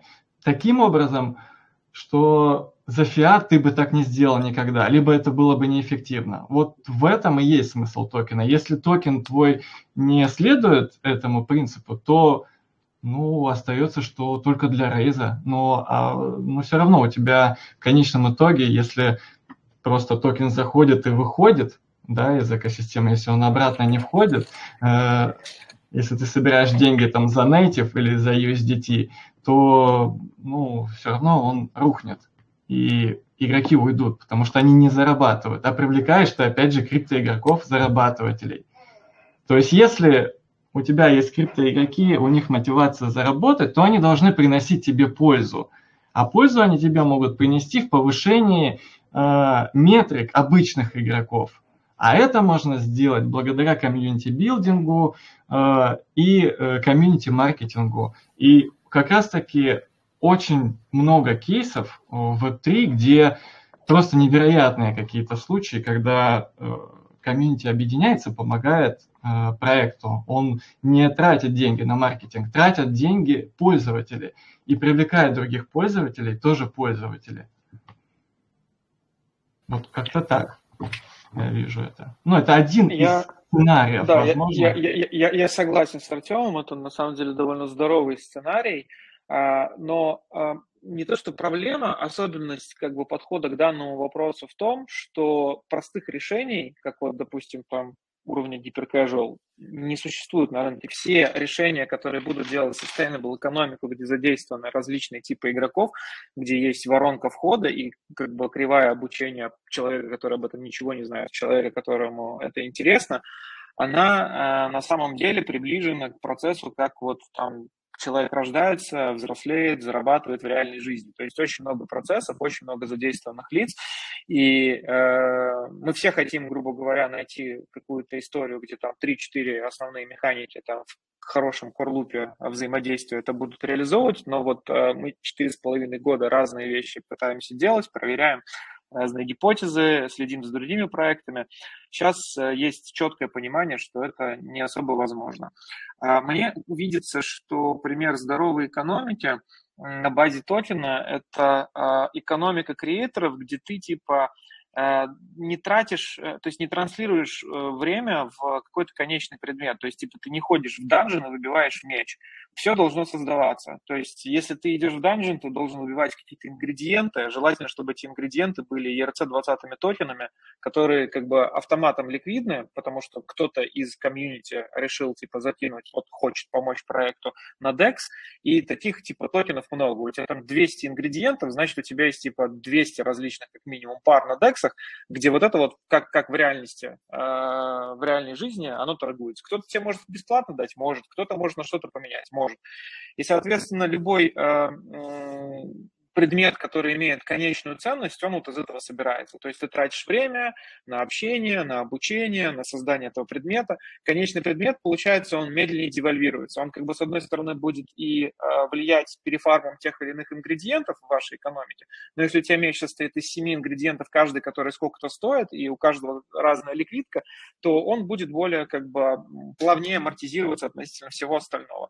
Дальше э, как бы э, идет обмен причем ну, на уровне биржи. Я сейчас э, вижу, что в играх конкретно не хватает, и никто не хочет сюда идти, но реально нужны, по большому счету, биржевые инструменты. Должны buy, sell, ордера, то есть эта вся история должна довольно быстро работать. И тогда как бы э, процесс будет постепенно строится, как в реальной жизни. Там у родителей рождается ребенок, они вначале его спонсируют. То есть, типа, ты приводишь как гильдия кого-то в игру, то есть э, он не просто свое время, там, допустим, если он с Бангладеша, и он его особо не ценит, да, вливает, а вот он должен с кем-то договориться, у кого-то получить, ему кто-то что должен дать. Возможно, он, типа, в долг берет, потом должен отдать. И, и вот это создаст что? Это создаст то, что экономика будет девальвироваться намного медленнее, чем, как бы, она это делает сейчас. И у разработчиков, которые э, как крот все равно еще типа тестируя гипотезы, тыкаются носом, проверяя, работает что-то или не работает, будет больше времени реагировать. Потому что сейчас самая большая проблема на рынке у любого проекта, который там не хочет скомануть и пытается делать sustainable экономику, то, что экономика скелится только вперед. То есть, типа, приходят новые игроки, она растет, растет, растет, но, типа, они начинают вкладывать э, огромное количество времени, время обесценивается, и есть какая-то точка, где начинается спад. И потом вот эта выросшая экономика, она не схлопывается, она, типа, не скелится вниз. Она остается такой же раздутой, и люди просто уходят. И вот эту проблему, мне кажется, можно решить э, а, или так, как расписал Артем, где тоже, по сути, креаторс экономика, где одни играют и вкладывают деньги, покупая фан, то есть покупая эмоции, да, и часть этих денег выкидывается в общую рыночную экономику, где уже криптоны пытаются там на них заработать, то есть играют в zero-sum game. Или же просто вот э, такая ступенчатая, супер большая ветвистая древовидная структура, где все создается из каких-то ингредиентов, все ингредиенты ликвидны, и при этом все, и вот это вот, если тебе не хочется менять, можно еще как-то сжечь, поменять на какой-то типа прокси-ресурс, э, типа там условные алмазики, да, которые тоже нужны потом для чего-то еще. И это, это будет сложно, это не будет гипер-casual криптоигры, это реально будут какие-то или RPG, или менеджеры, или что-то с элементом стратегии, но где вот есть вот этот вот креаторский approach. Ну вот получается, это резко, конечно, ограничивает и по жанрам, и по аудитории потенциальной, э, которые войдут в такие проекты. Если задача, чтобы проект существовал долго и был sustainable, выглядит так, что да. Если задача, там, не знаю, сделать э, какой-то фан, то можно делать э, type игры. То есть у тебя экономика, грубо говоря, сезонная, она рассчитывается на 2-3 месяца, все знают, что она схлопывается, и люди просто как в партийку КС залетают, только там в том числе деньгами. Играют 3 месяца, коллективно перераспределяют там ресурсы, получают большие эмоции, потому что деньги связаны с эмоциями. Все, сезон закончился, выдохнули, сделали работу над ошибками, прикинули, как ты будешь следующий сезон играть, и начинается новый сезон, и вы полетели. Вот тоже нормальный вариант. Вот под этот уже можно большое количество жанров засунуть. Да, соглашусь.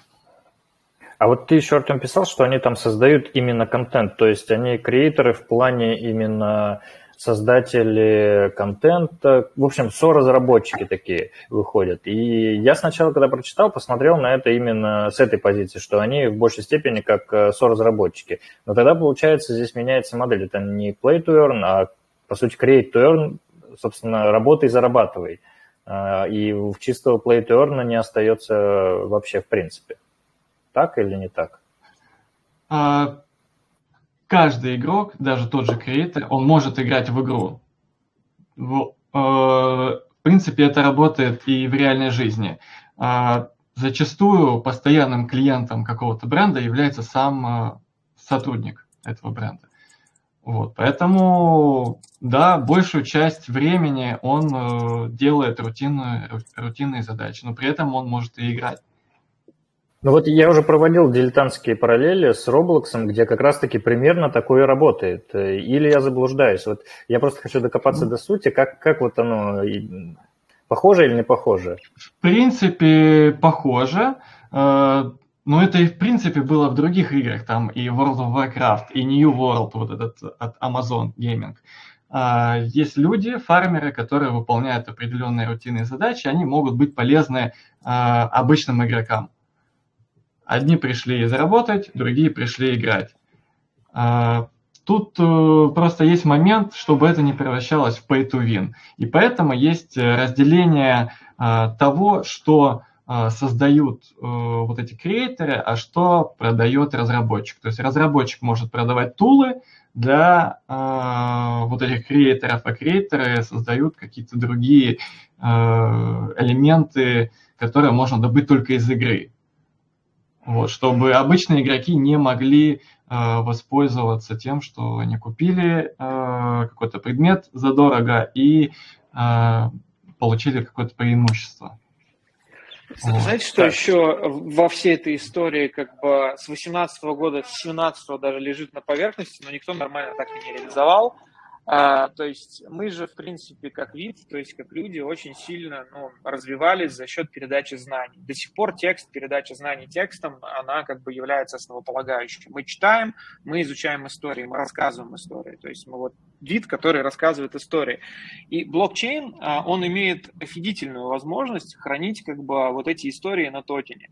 Переход от одного человека к другому. Это практически везде реализовано. Но мало в каких играх реализованы какие-то темы, что любой ивент, любая локация, короче, какой-то объект взаимодействия, после того, как происходит взаимодействие, что-то пишет обратно в токен.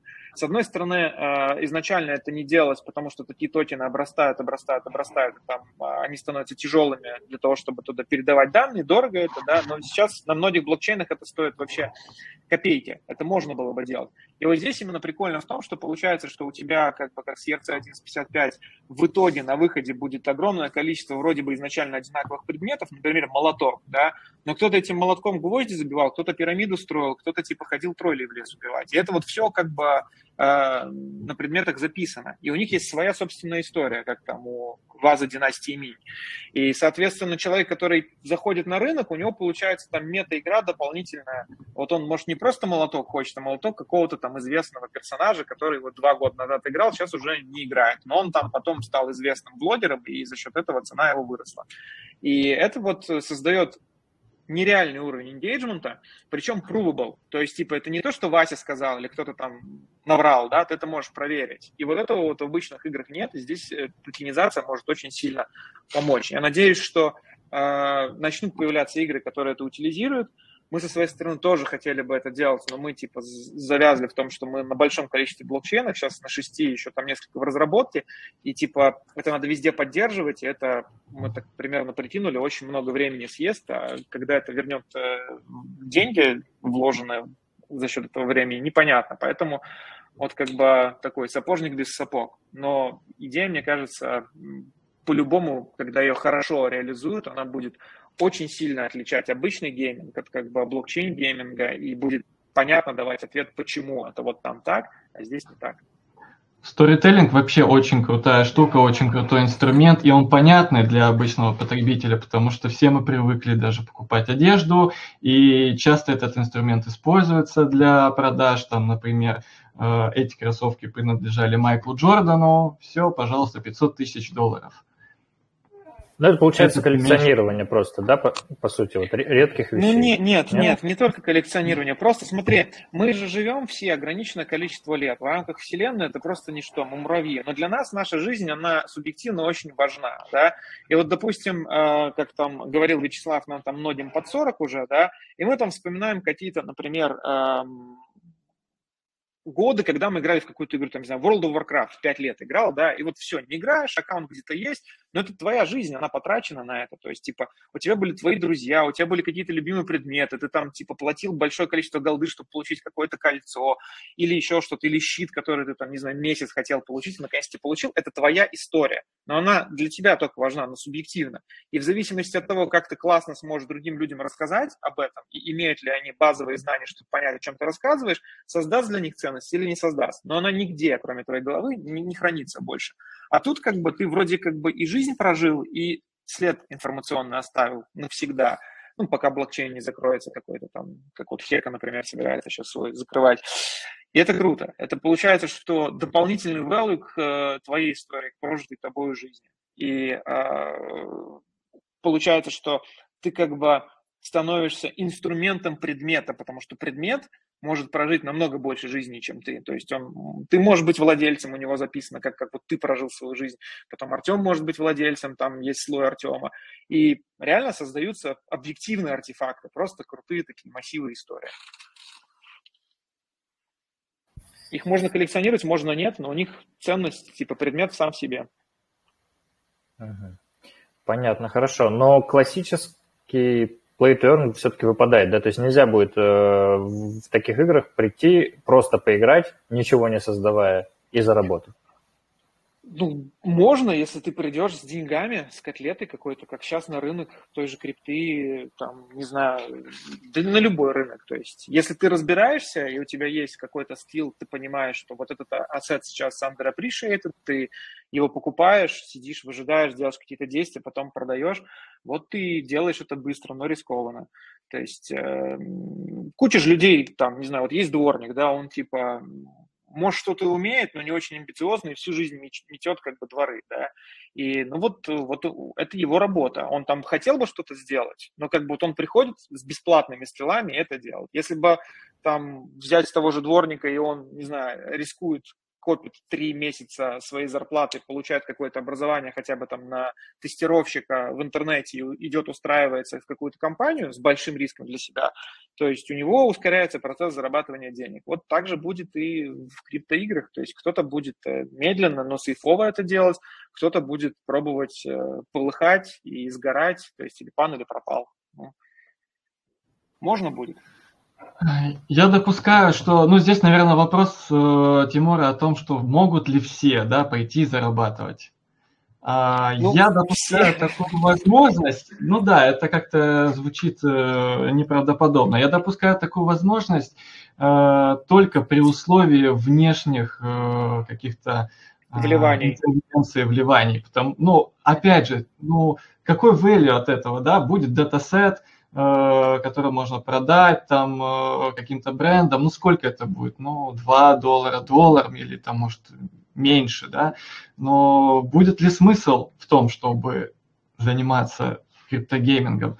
То есть один из смыслов, э, допустим, для меня, да, какой был, так как у меня там был киберспортивный опыт, и когда я впервые столкнулся с криптоигрой, мне сильно откликнулось, это в том, что э, у меня стоял выбор. Либо я занимаюсь киберспортом, либо я иду там карьеру делать. Ну, обычную. А, здесь же, да, есть такая возможность. А, потому что больше возможностей для заработка, а непонятнее, чем э, в классическом киберспорте. Ну, по крайней мере, в то время, когда я этим занимался, возможности, ну, только были у супер там элитных э, скилловых игроков. Сейчас, э, конечно, возможностей больше, но все равно это достаточно э, закрытая э, тусовка. Вот. В криптоиграх ты включил, пожалуйста, если это какой-то компетитив, играешь, Смотри, я согласен с Артемом. Есть на самом деле еще такой более ну, низкоуровневый э, ответ «да» на этот вопрос. То есть вот э, возьмем, не знаю, ситуацию с Цельсиусом, да, которые там погорели этим летом. То есть они, э, как многие там DeFi протоколы, выплачивали тебе э, проценты довольно большие на средства, которые ты как бы закладывал. А у них были средства under management, которые они там распределяли по разным портфелям, и с этого что-то зарабатывали. Ну, как показал как бы результат, э, не очень эффективно, но в теории это можно делать эффективно. И получается, что если ты как бы оунишь большой игровой проект, то для тебя это может быть э, даже более выгодно, чем для Celsius и подобных проектов, потому что ты можешь как бы управлять ассетами. Если ты делаешь эффективно, surplus а, этих ассетов а, частично закидывать в игровую экономику, то есть создавать как раз-таки вот эти вот вливания.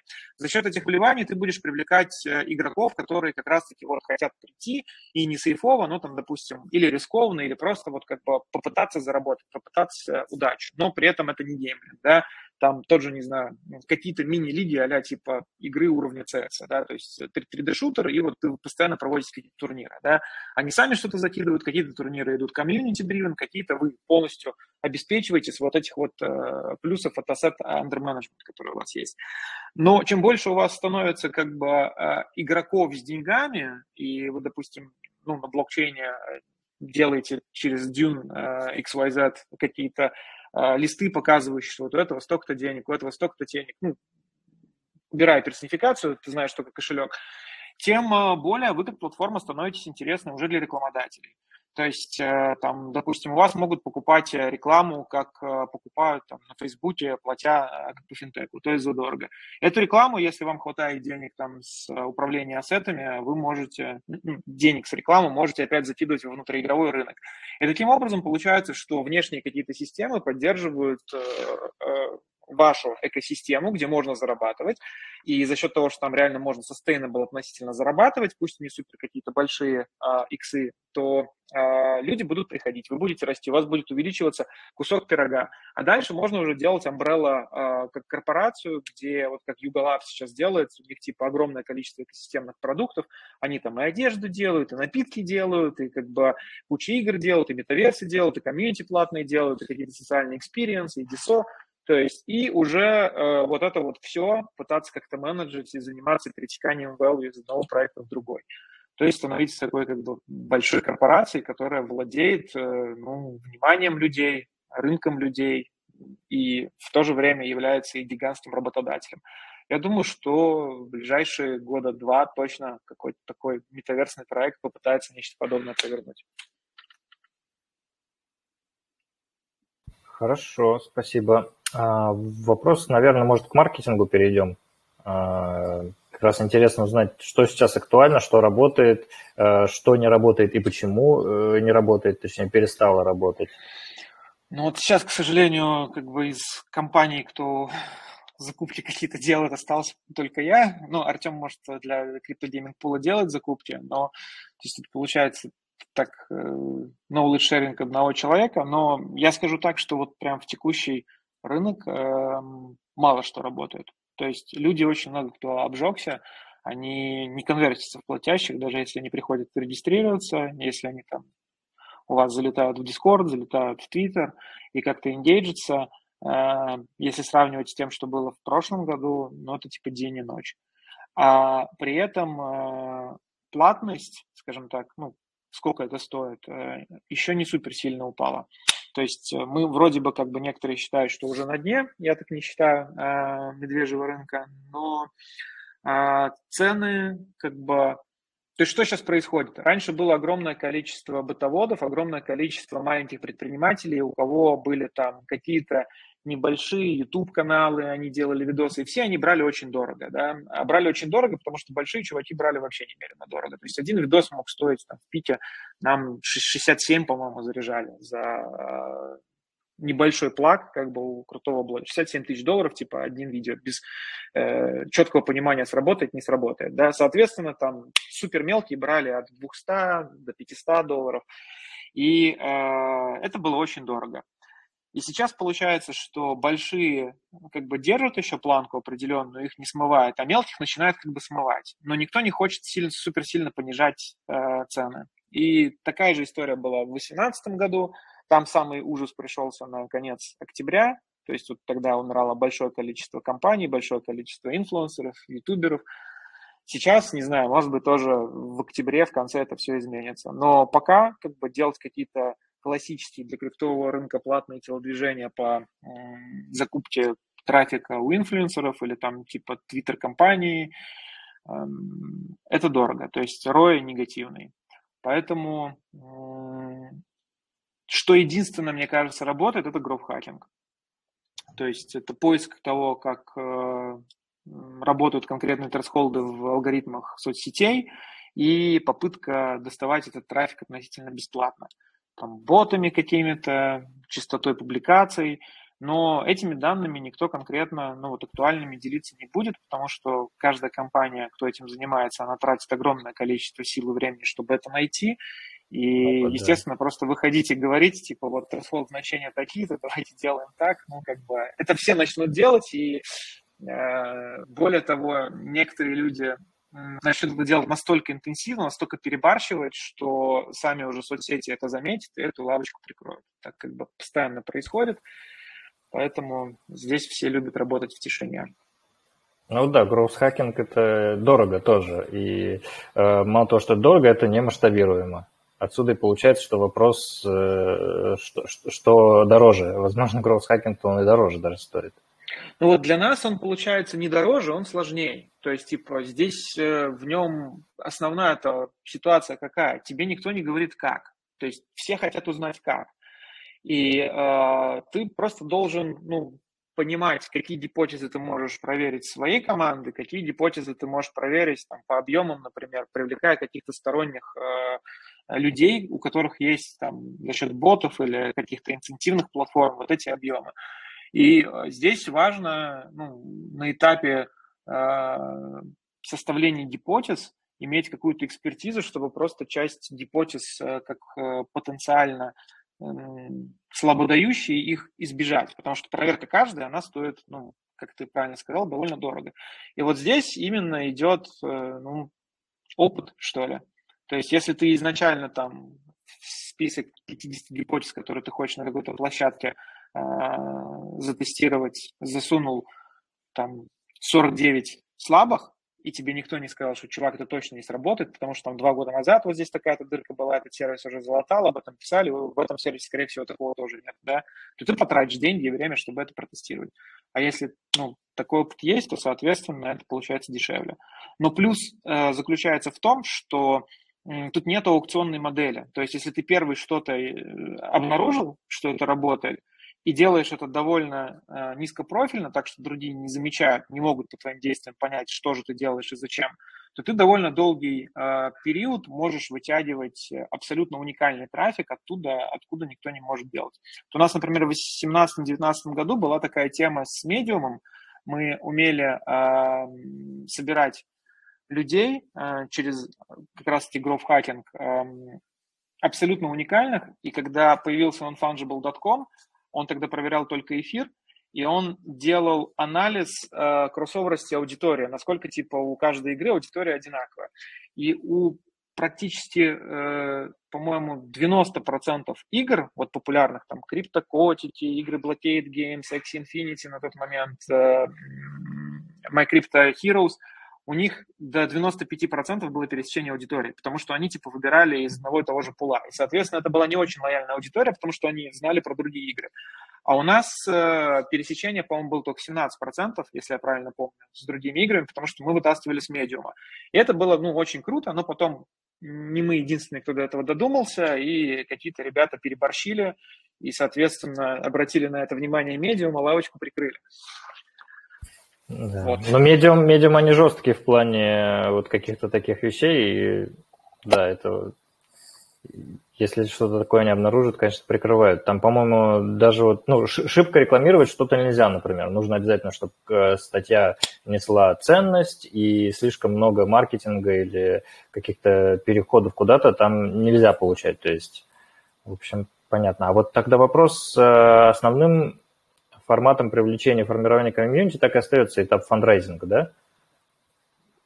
Ну, для нас нет. Тут, наверное, Артем больше да. сможет поделиться, потому что я думаю, что он сидит в разы в большем количестве комьюнити, чем я. У него, ну, как человек, который изучает проекты, есть больше времени углубиться. Я здесь там про свое, про еще два проекта могу глубоко сказать, а в целом про рынок, э, наверное, нет.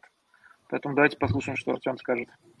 А, ну вот, кстати, хотел добавить вот по предыдущему вопросу, по маркетингу, вот что работает практически там в любой ситуации, но опять же, более или менее, да, в определенных э, долях, э, это попадание в нарратив. Но опять же, позволяет ли твой проект что-то запускать, да, если он уже запущенный, как ты попадешь в нарратив? Вот э, если взять некоторые NFT коллекции, те же Goblin Town. А, коллекция взорвала просто рынок э, тем, что они пошли против рынка. Они э, не делали Discord, они не делали roadmap.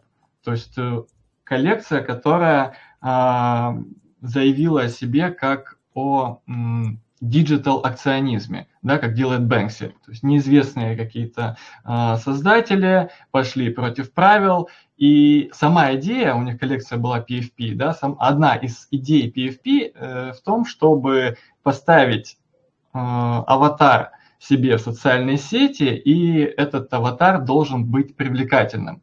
Ну или там флексите, смотрите, сколько он стоит, там и так далее, там с, как с обезьянами. Но это одна и, из ценностей, да. А они сделали э, отвратительные, да, некрасивые, ну по дизайну они выверенные, но э, так или иначе пользователи ставили их себе на аватарку, то есть они смогли создать виральный эффект тем, что э, рынок присытился э, вот этим всем флексом, э, тем, что все обещают какой-то невероятный roadmap, э, создают Discord комьюнити и так далее.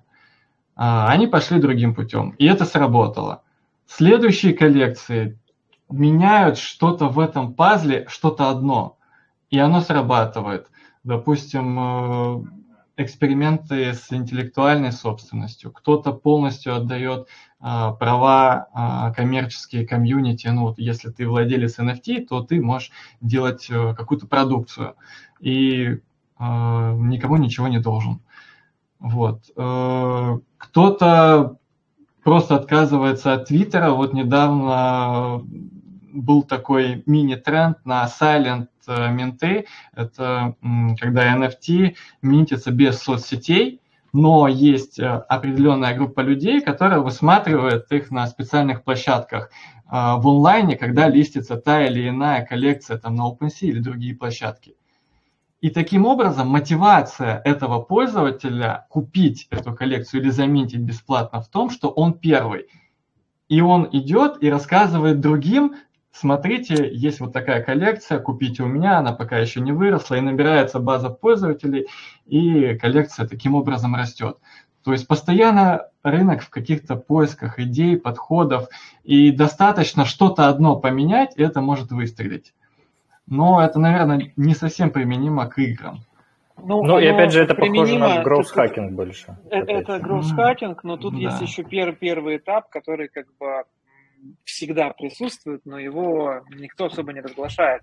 Это все делается, это все очень дорого для старта, потому что все вот эти вот первые продажи, то есть вот этот Silent Mint тоже, ты должен увидеть сразу какой-то интерес. То есть нужно делать вид, что почему-то данная коллекция привлекает внимание. У тебя должна быть своя ликвидность, э, там, минимум 100 тысяч долларов примерно, чтобы это организовать, чтобы держать флор прайс и так далее. И э, это ну, для многих э, тех, кто собирается делать именно криптоигры, и у них нету там инвесторов и так далее, просто ну, неподъемный вариант. Они не смогут воспользоваться данным а, инструментом, потому что как бы нету денег.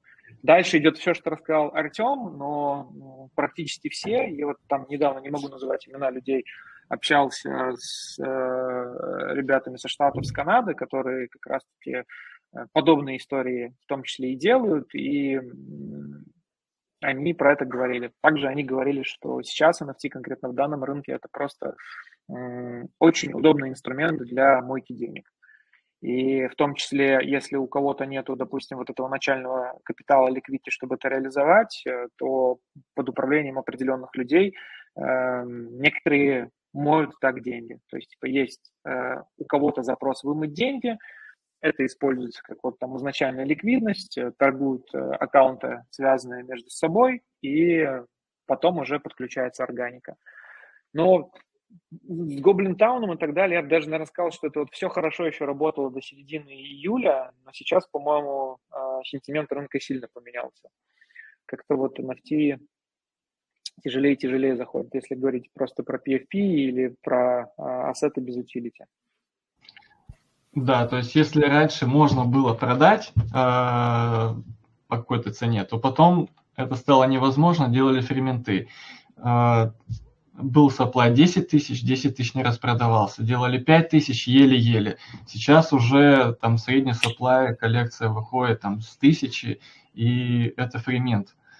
И э, создателю приходится ставить какой-то creator fee, там 5-7%. Только таким образом он может заработать. Но и то, э, не знаю, это работает, может, как э, проверка гипотез каких-то в, в продакшене, э, смотреть, что э, взлетит. Потому что э, коллекция имеет такое свойство, что поменяешь какую-то одну деталь, и это, в принципе, может сработать просто маленький рисунок или большой рисунок, э, то животное или то животное, ну, сложно сказать, что конкретно взлетит, но э, вот этот пазл э, тех утилити или трейтов иногда срабатывает. То есть есть определенные закономерности, но их сложно вычленить из рынка, чтобы доказать, что да, действительно, там, вот это работает на 100%.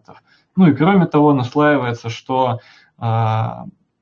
настроение рынка очень быстро меняется. Если ты делаешь проект, там, через три месяца то, что ты закладывал в него, это уже никому не интересно.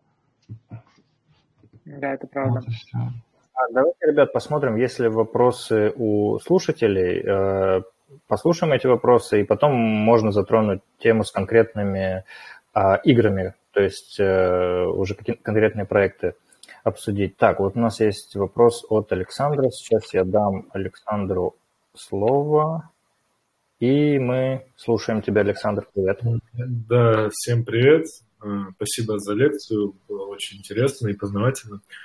А, я сам пробовал как бы, со своей небольшой студией делать NFT-игру, изучал рынок, и в итоге наткнулся на то, что сейчас каких-то не скамовых, ну, или, скажем, я, я считаю, что там проекты стратегические там на 3-5 лет тоже, ну, как бы можно ближе к скамам относить и к деньгам. Вот таких я не нашел, как бы, для себя. Поэтому хотел, услышал про MMORPG какие-то проекты, хотел бы услышать примеры вот корейских MMORPG, что-то к чему движется, где ценность больше для игроков, чем больше для криптонов. Если... Ну, в целом все, да.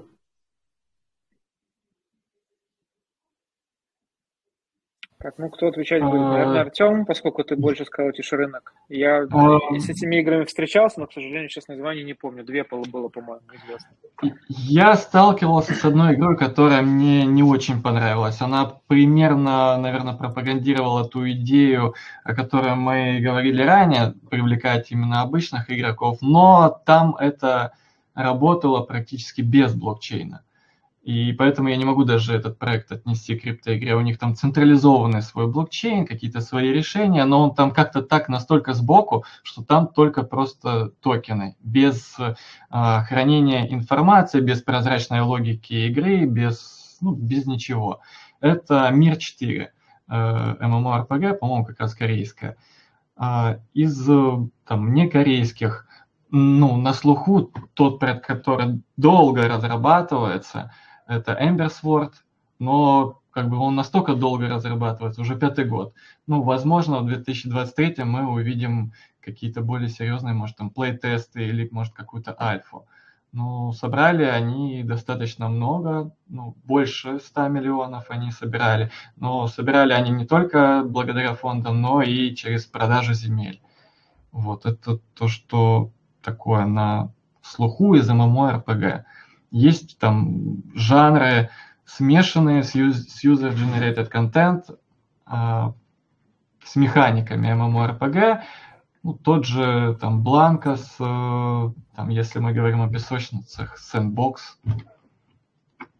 Но это уже, опять же, они настолько похожи на метаверсы в привычном понимании метаверса, не в том, в котором сейчас э, о котором говорят евангелисты, да, который там наступит когда-то интернет, вот эта следующая итерация интернета, а тот метаверс маркетинговый, э, как MMORPG, как э, виртуальный мир.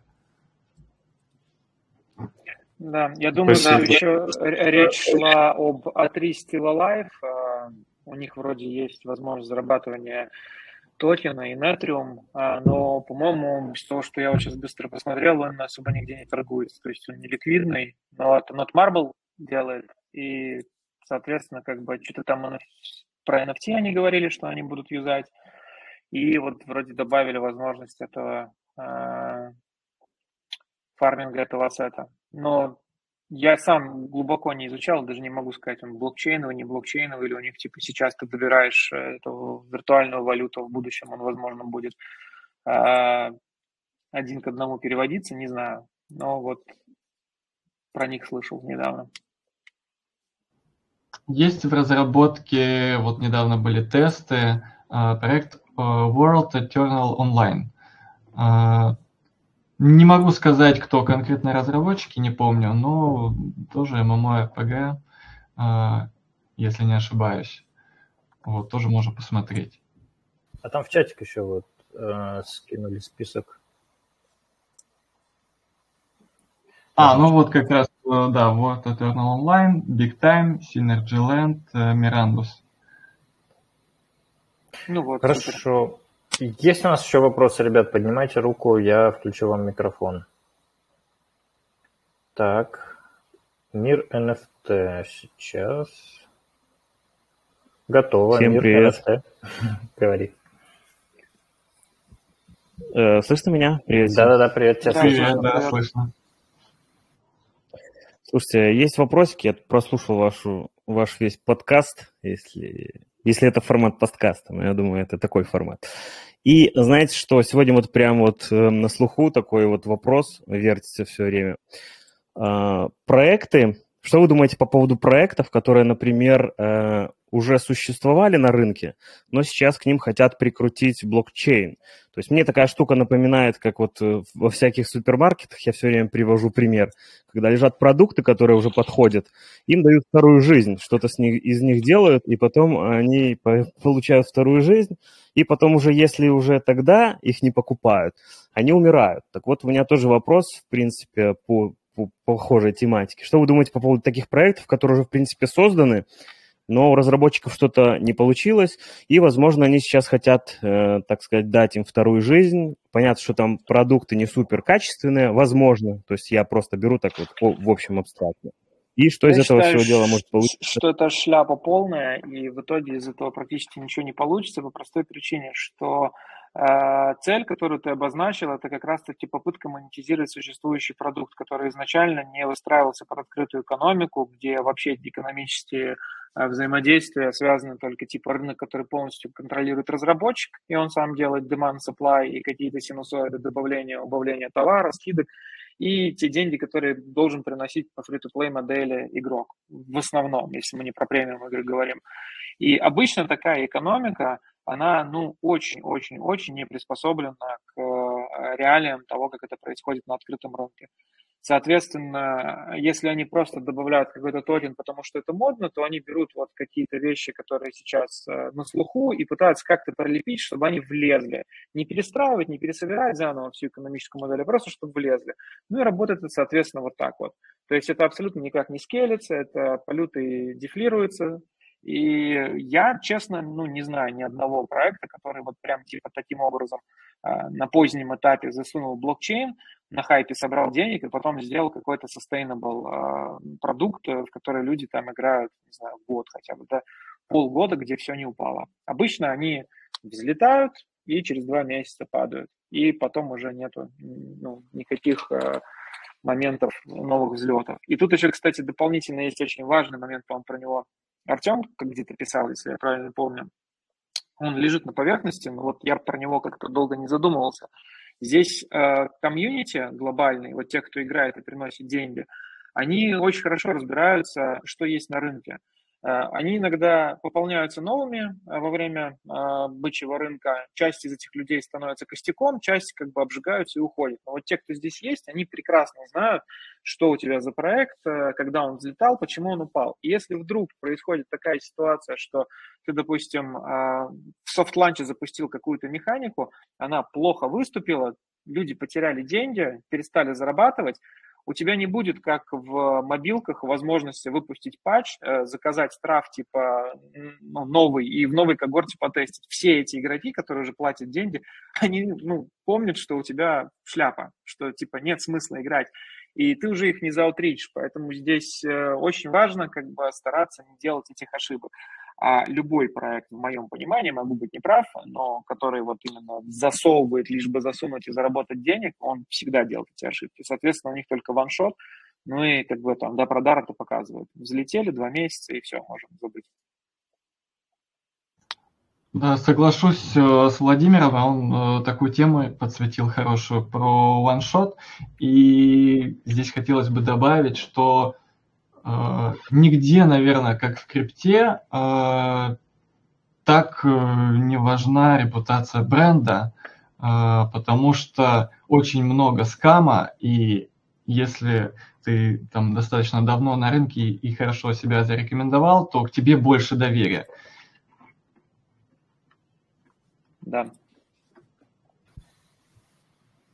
так, тут, даже не, не, не столько просто про доверие здесь именно, потому что вот э, люди помнят, а я потом сам как бы с этим несколько раз сталкивался, и ты общаешься, и говорю, да у вас же там типа экономика в ноябре 18 упала полностью, ну типа все, смысла играть нет. Ты говоришь, так мы же справили там вот это, это, это сделали. Такой, я в да, на, играю. на тебе ставят крест, однозначно. Да. Так, хорошо. А, мир NFT. Ответили на твой вопрос? Есть еще какие-то вопросы? Ну да, как бы тут не ответ, тут просто мнение, мне было интересно послушать. С Артемом-то мы часто беседуем, общаемся, вот, поэтому так я, конечно, понял, в принципе, о чем. И слушайте, у меня еще один есть вопрос. Вот мы сегодня тоже разговаривали по поводу там всяких NFT, а, таких как, например, ранее были там World of Warcraft и все остальное, принадлежность, непринадлежность. Но вот была ситуация как раз-таки с проектом Big Time. Я просто уже немножко подзабыл, а, что там конкретно случилось. Но была тема такая, что пользователей русскоязычных просто заблокировали аккаунты, даже у тех, у которых там были всякие пасы, и, э, собственно говоря, вот такая вот ситуация произошла. Люди не могли зайти, то есть не могли играть, и по факту их лишили их же NFT, которые должны быть невзаимозаменяемыми, какими-то там независимыми и всем остальным. И получится ли, например, э, с перспективой такая ситуация, и не сможем ли мы стать какими-то заложниками ситуации по проектам, например, если мы NFT-шку какую-то куда-то отправляем у проекта, а потом этот проект просто блокирует наш аккаунт, э, грубо говоря, в самой игре, не дает нам доступ зайти для того, чтобы как-то это все дело анстейкнуть. Ну, то есть вот в таком вот ключе. А, да, был такой инцидент, э, связанный с Big Time. А, блокировали пользователей, действительно, и блокировали вывод NFT. А, и здесь, конечно, теряется сама ценность, ради чего люди приходят. То есть это и а, какой-то резист там к, к тому, что как резист к, э, к цензуре, да, и как бы мы возвращаемся в Web2 историю. Ну и, возможно, я надеюсь, что эти прецедент, из этих прецедентов не вырастет какой-то тренд. Да, я согласен, но технически это все можно реализовывать. То есть, типа, а, на смарт-контракте ты можешь делать так, что ты а, определенному адресу запрещаешь ему быть токен, ставишь, допустим, его на холд. Можешь делать так, что ты можешь сжигать эти токены, можешь э, выдавать. Это, ну, по идее, должно быть выявлено во время аудита и в документе по аудиту должно быть написано, что можно делать с смарт-контрактом. А, к сожалению или к счастью, большинство игроков а, не читают смарт-контракты, не в курсах, им как бы главная возможность заработать денег. А по факту, а, ну, там токен тебе не принадлежит. Ну, то есть, типа, мы привыкли говорить, что есть ownership, но ownership э, он контракта. У тебя, в контракте там хранится индекс, что у тебя надо отображать какое-то количество этих токенов, и ты можешь дальше сделать что угодно. А, если э, комьюнити развивается правильно, то такие игры, они как бы получают огласку, что они так поступают, и туда люди просто перестают ходить. Несколько таких э, громких историй создадут, я думаю, тренд, где будут внимательно относиться, ну, просто типа сделают вот как там в фандрейзинге, допустим, наличие white paper какого-то или roadmap является обязательными атрибутами, чтобы ритейл решал, как бы входить или не входить, и не только команды, то вот здесь будет, допустим, определенный новый тип аудита на тему того, а, что делается с ownership на этих смарт-контрактах. И если э, все в порядке, то в игру можно заходить сейфово. То есть они как будто бы разработчики будут сразу говорить, что ну, мы вот такой вот Э, некрасивой историей никогда заниматься не будем технически, не просто на словах, а технически не будем. Но я думаю, что подобные э, инциденты еще пару раз точно произойдут. Так, хорошо. Есть ли еще вопросы у ребят, слушателей? Поднимайте руки, если есть.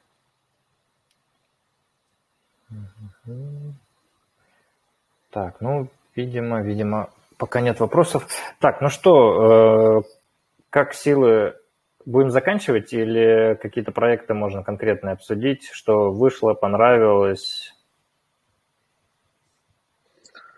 Ну, у меня есть еще минут 15. Э, у меня тоже у меня как раз хотел сдыхают, сказать. Сдыхают наушники. Сейчас я посмотрю, сколько процентов осталось. 7 процентов. Я думаю, что 15 минут они не выдержат.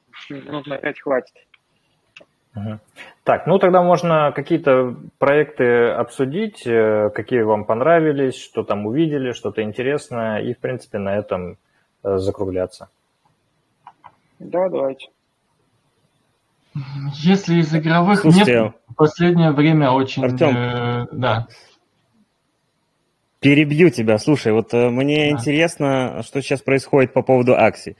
Вот они как бы вдохнули вторую жизнь, но я уже слышу много негатива. Ты не смотрел, что там происходит?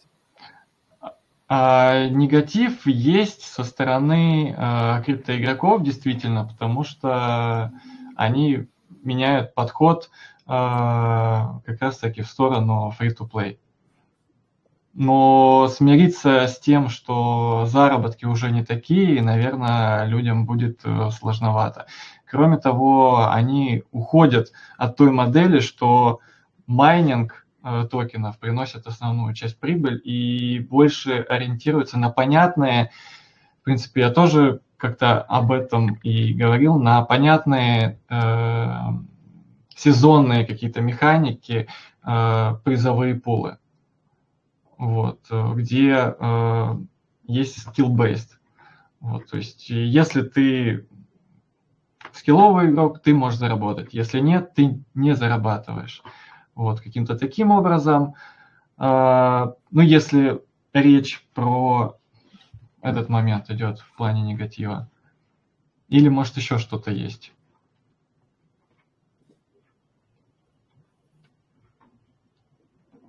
Я по поводу X сейчас особо не могу сказать, в этот э, патч еще не играл. Mm-hmm.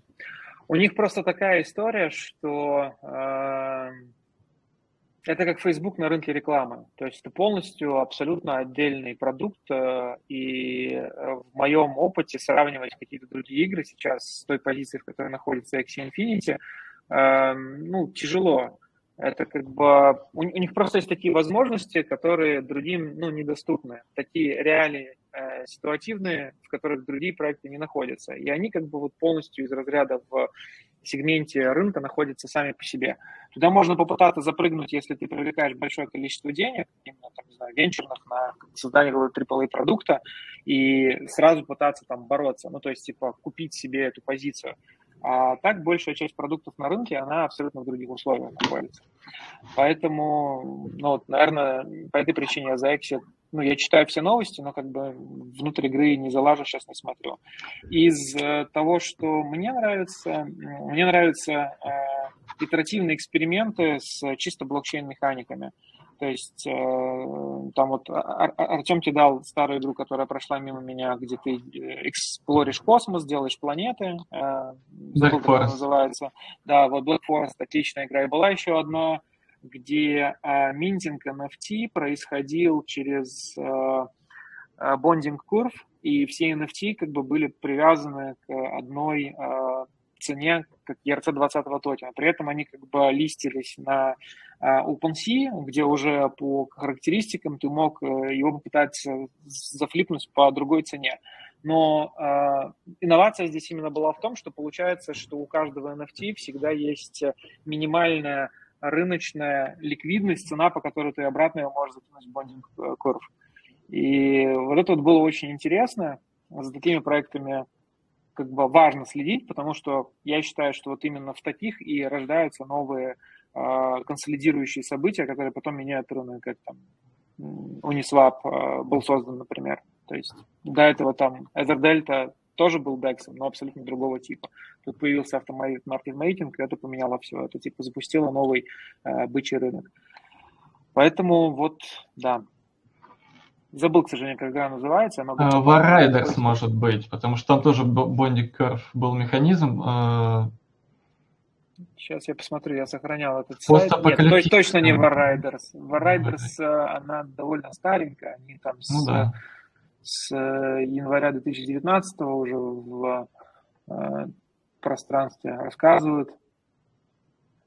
Там вообще минималистичная игра, пиксельная графика, сайт на две секции и наверное, сейчас не найду. Crypto Raiders, может, тоже там такая может быть история. Может. Сейчас, а, вот, нашел. Zero X Mons она называется. Zero X Mons. В общий чат, да. А это не он случайно делал SudoSwap, потому что очень знакомая. Наверное, да. Да, Zero X Mons, да, это же он, по-моему, и делал как раз SudoSwap. SudoSwap – это автоматический маркетмейкер на рынке NFT. То есть то, что делает Uniswap, а, они делают в NFT-пространстве. А, по сути, это просто меняет игру, в том плане, что а, сама NFT не важна по ценности, вот каждая индивидуальная, а просто у тебя есть флор прайс, ты можешь купить любую по одному флору, что создает дополнительную ликвидность рынку. Да. Вот, но здесь как бы надо заходить на SudoSwap, чтобы в нем разобраться. Интересная штука. И как бы мой метагейм да, всего этого, это как раз-таки э, исследовать вот такие новые проекты, э, инструменты и так далее. И есть много игроков, у которых сама игра, пусть она даже кликалка, да, там кликер какой-то банальный, но основной геймплей это вот исследование блокчейна. То есть они играют в блокчейн. А игра это всего лишь дополнительный способ.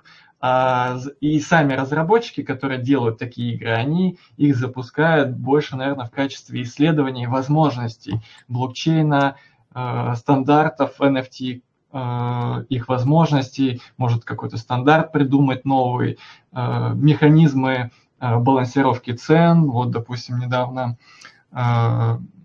Парадигм, по-моему, выделил средства там, паре исследователей, они придумали инструмент аукциона голландского, который можно запустить в любой момент, и он автоматически выравнивается по цене таким образом, что Э, это выгодно разработчикам и не привязывает их к определенной дате или времени. И это и в ручном режиме не нужно ничего там корректировать. И при этом это не стимулирует газвары. Ну, вот события, когда нужно платить много за комиссию, вот эти ажиотажные.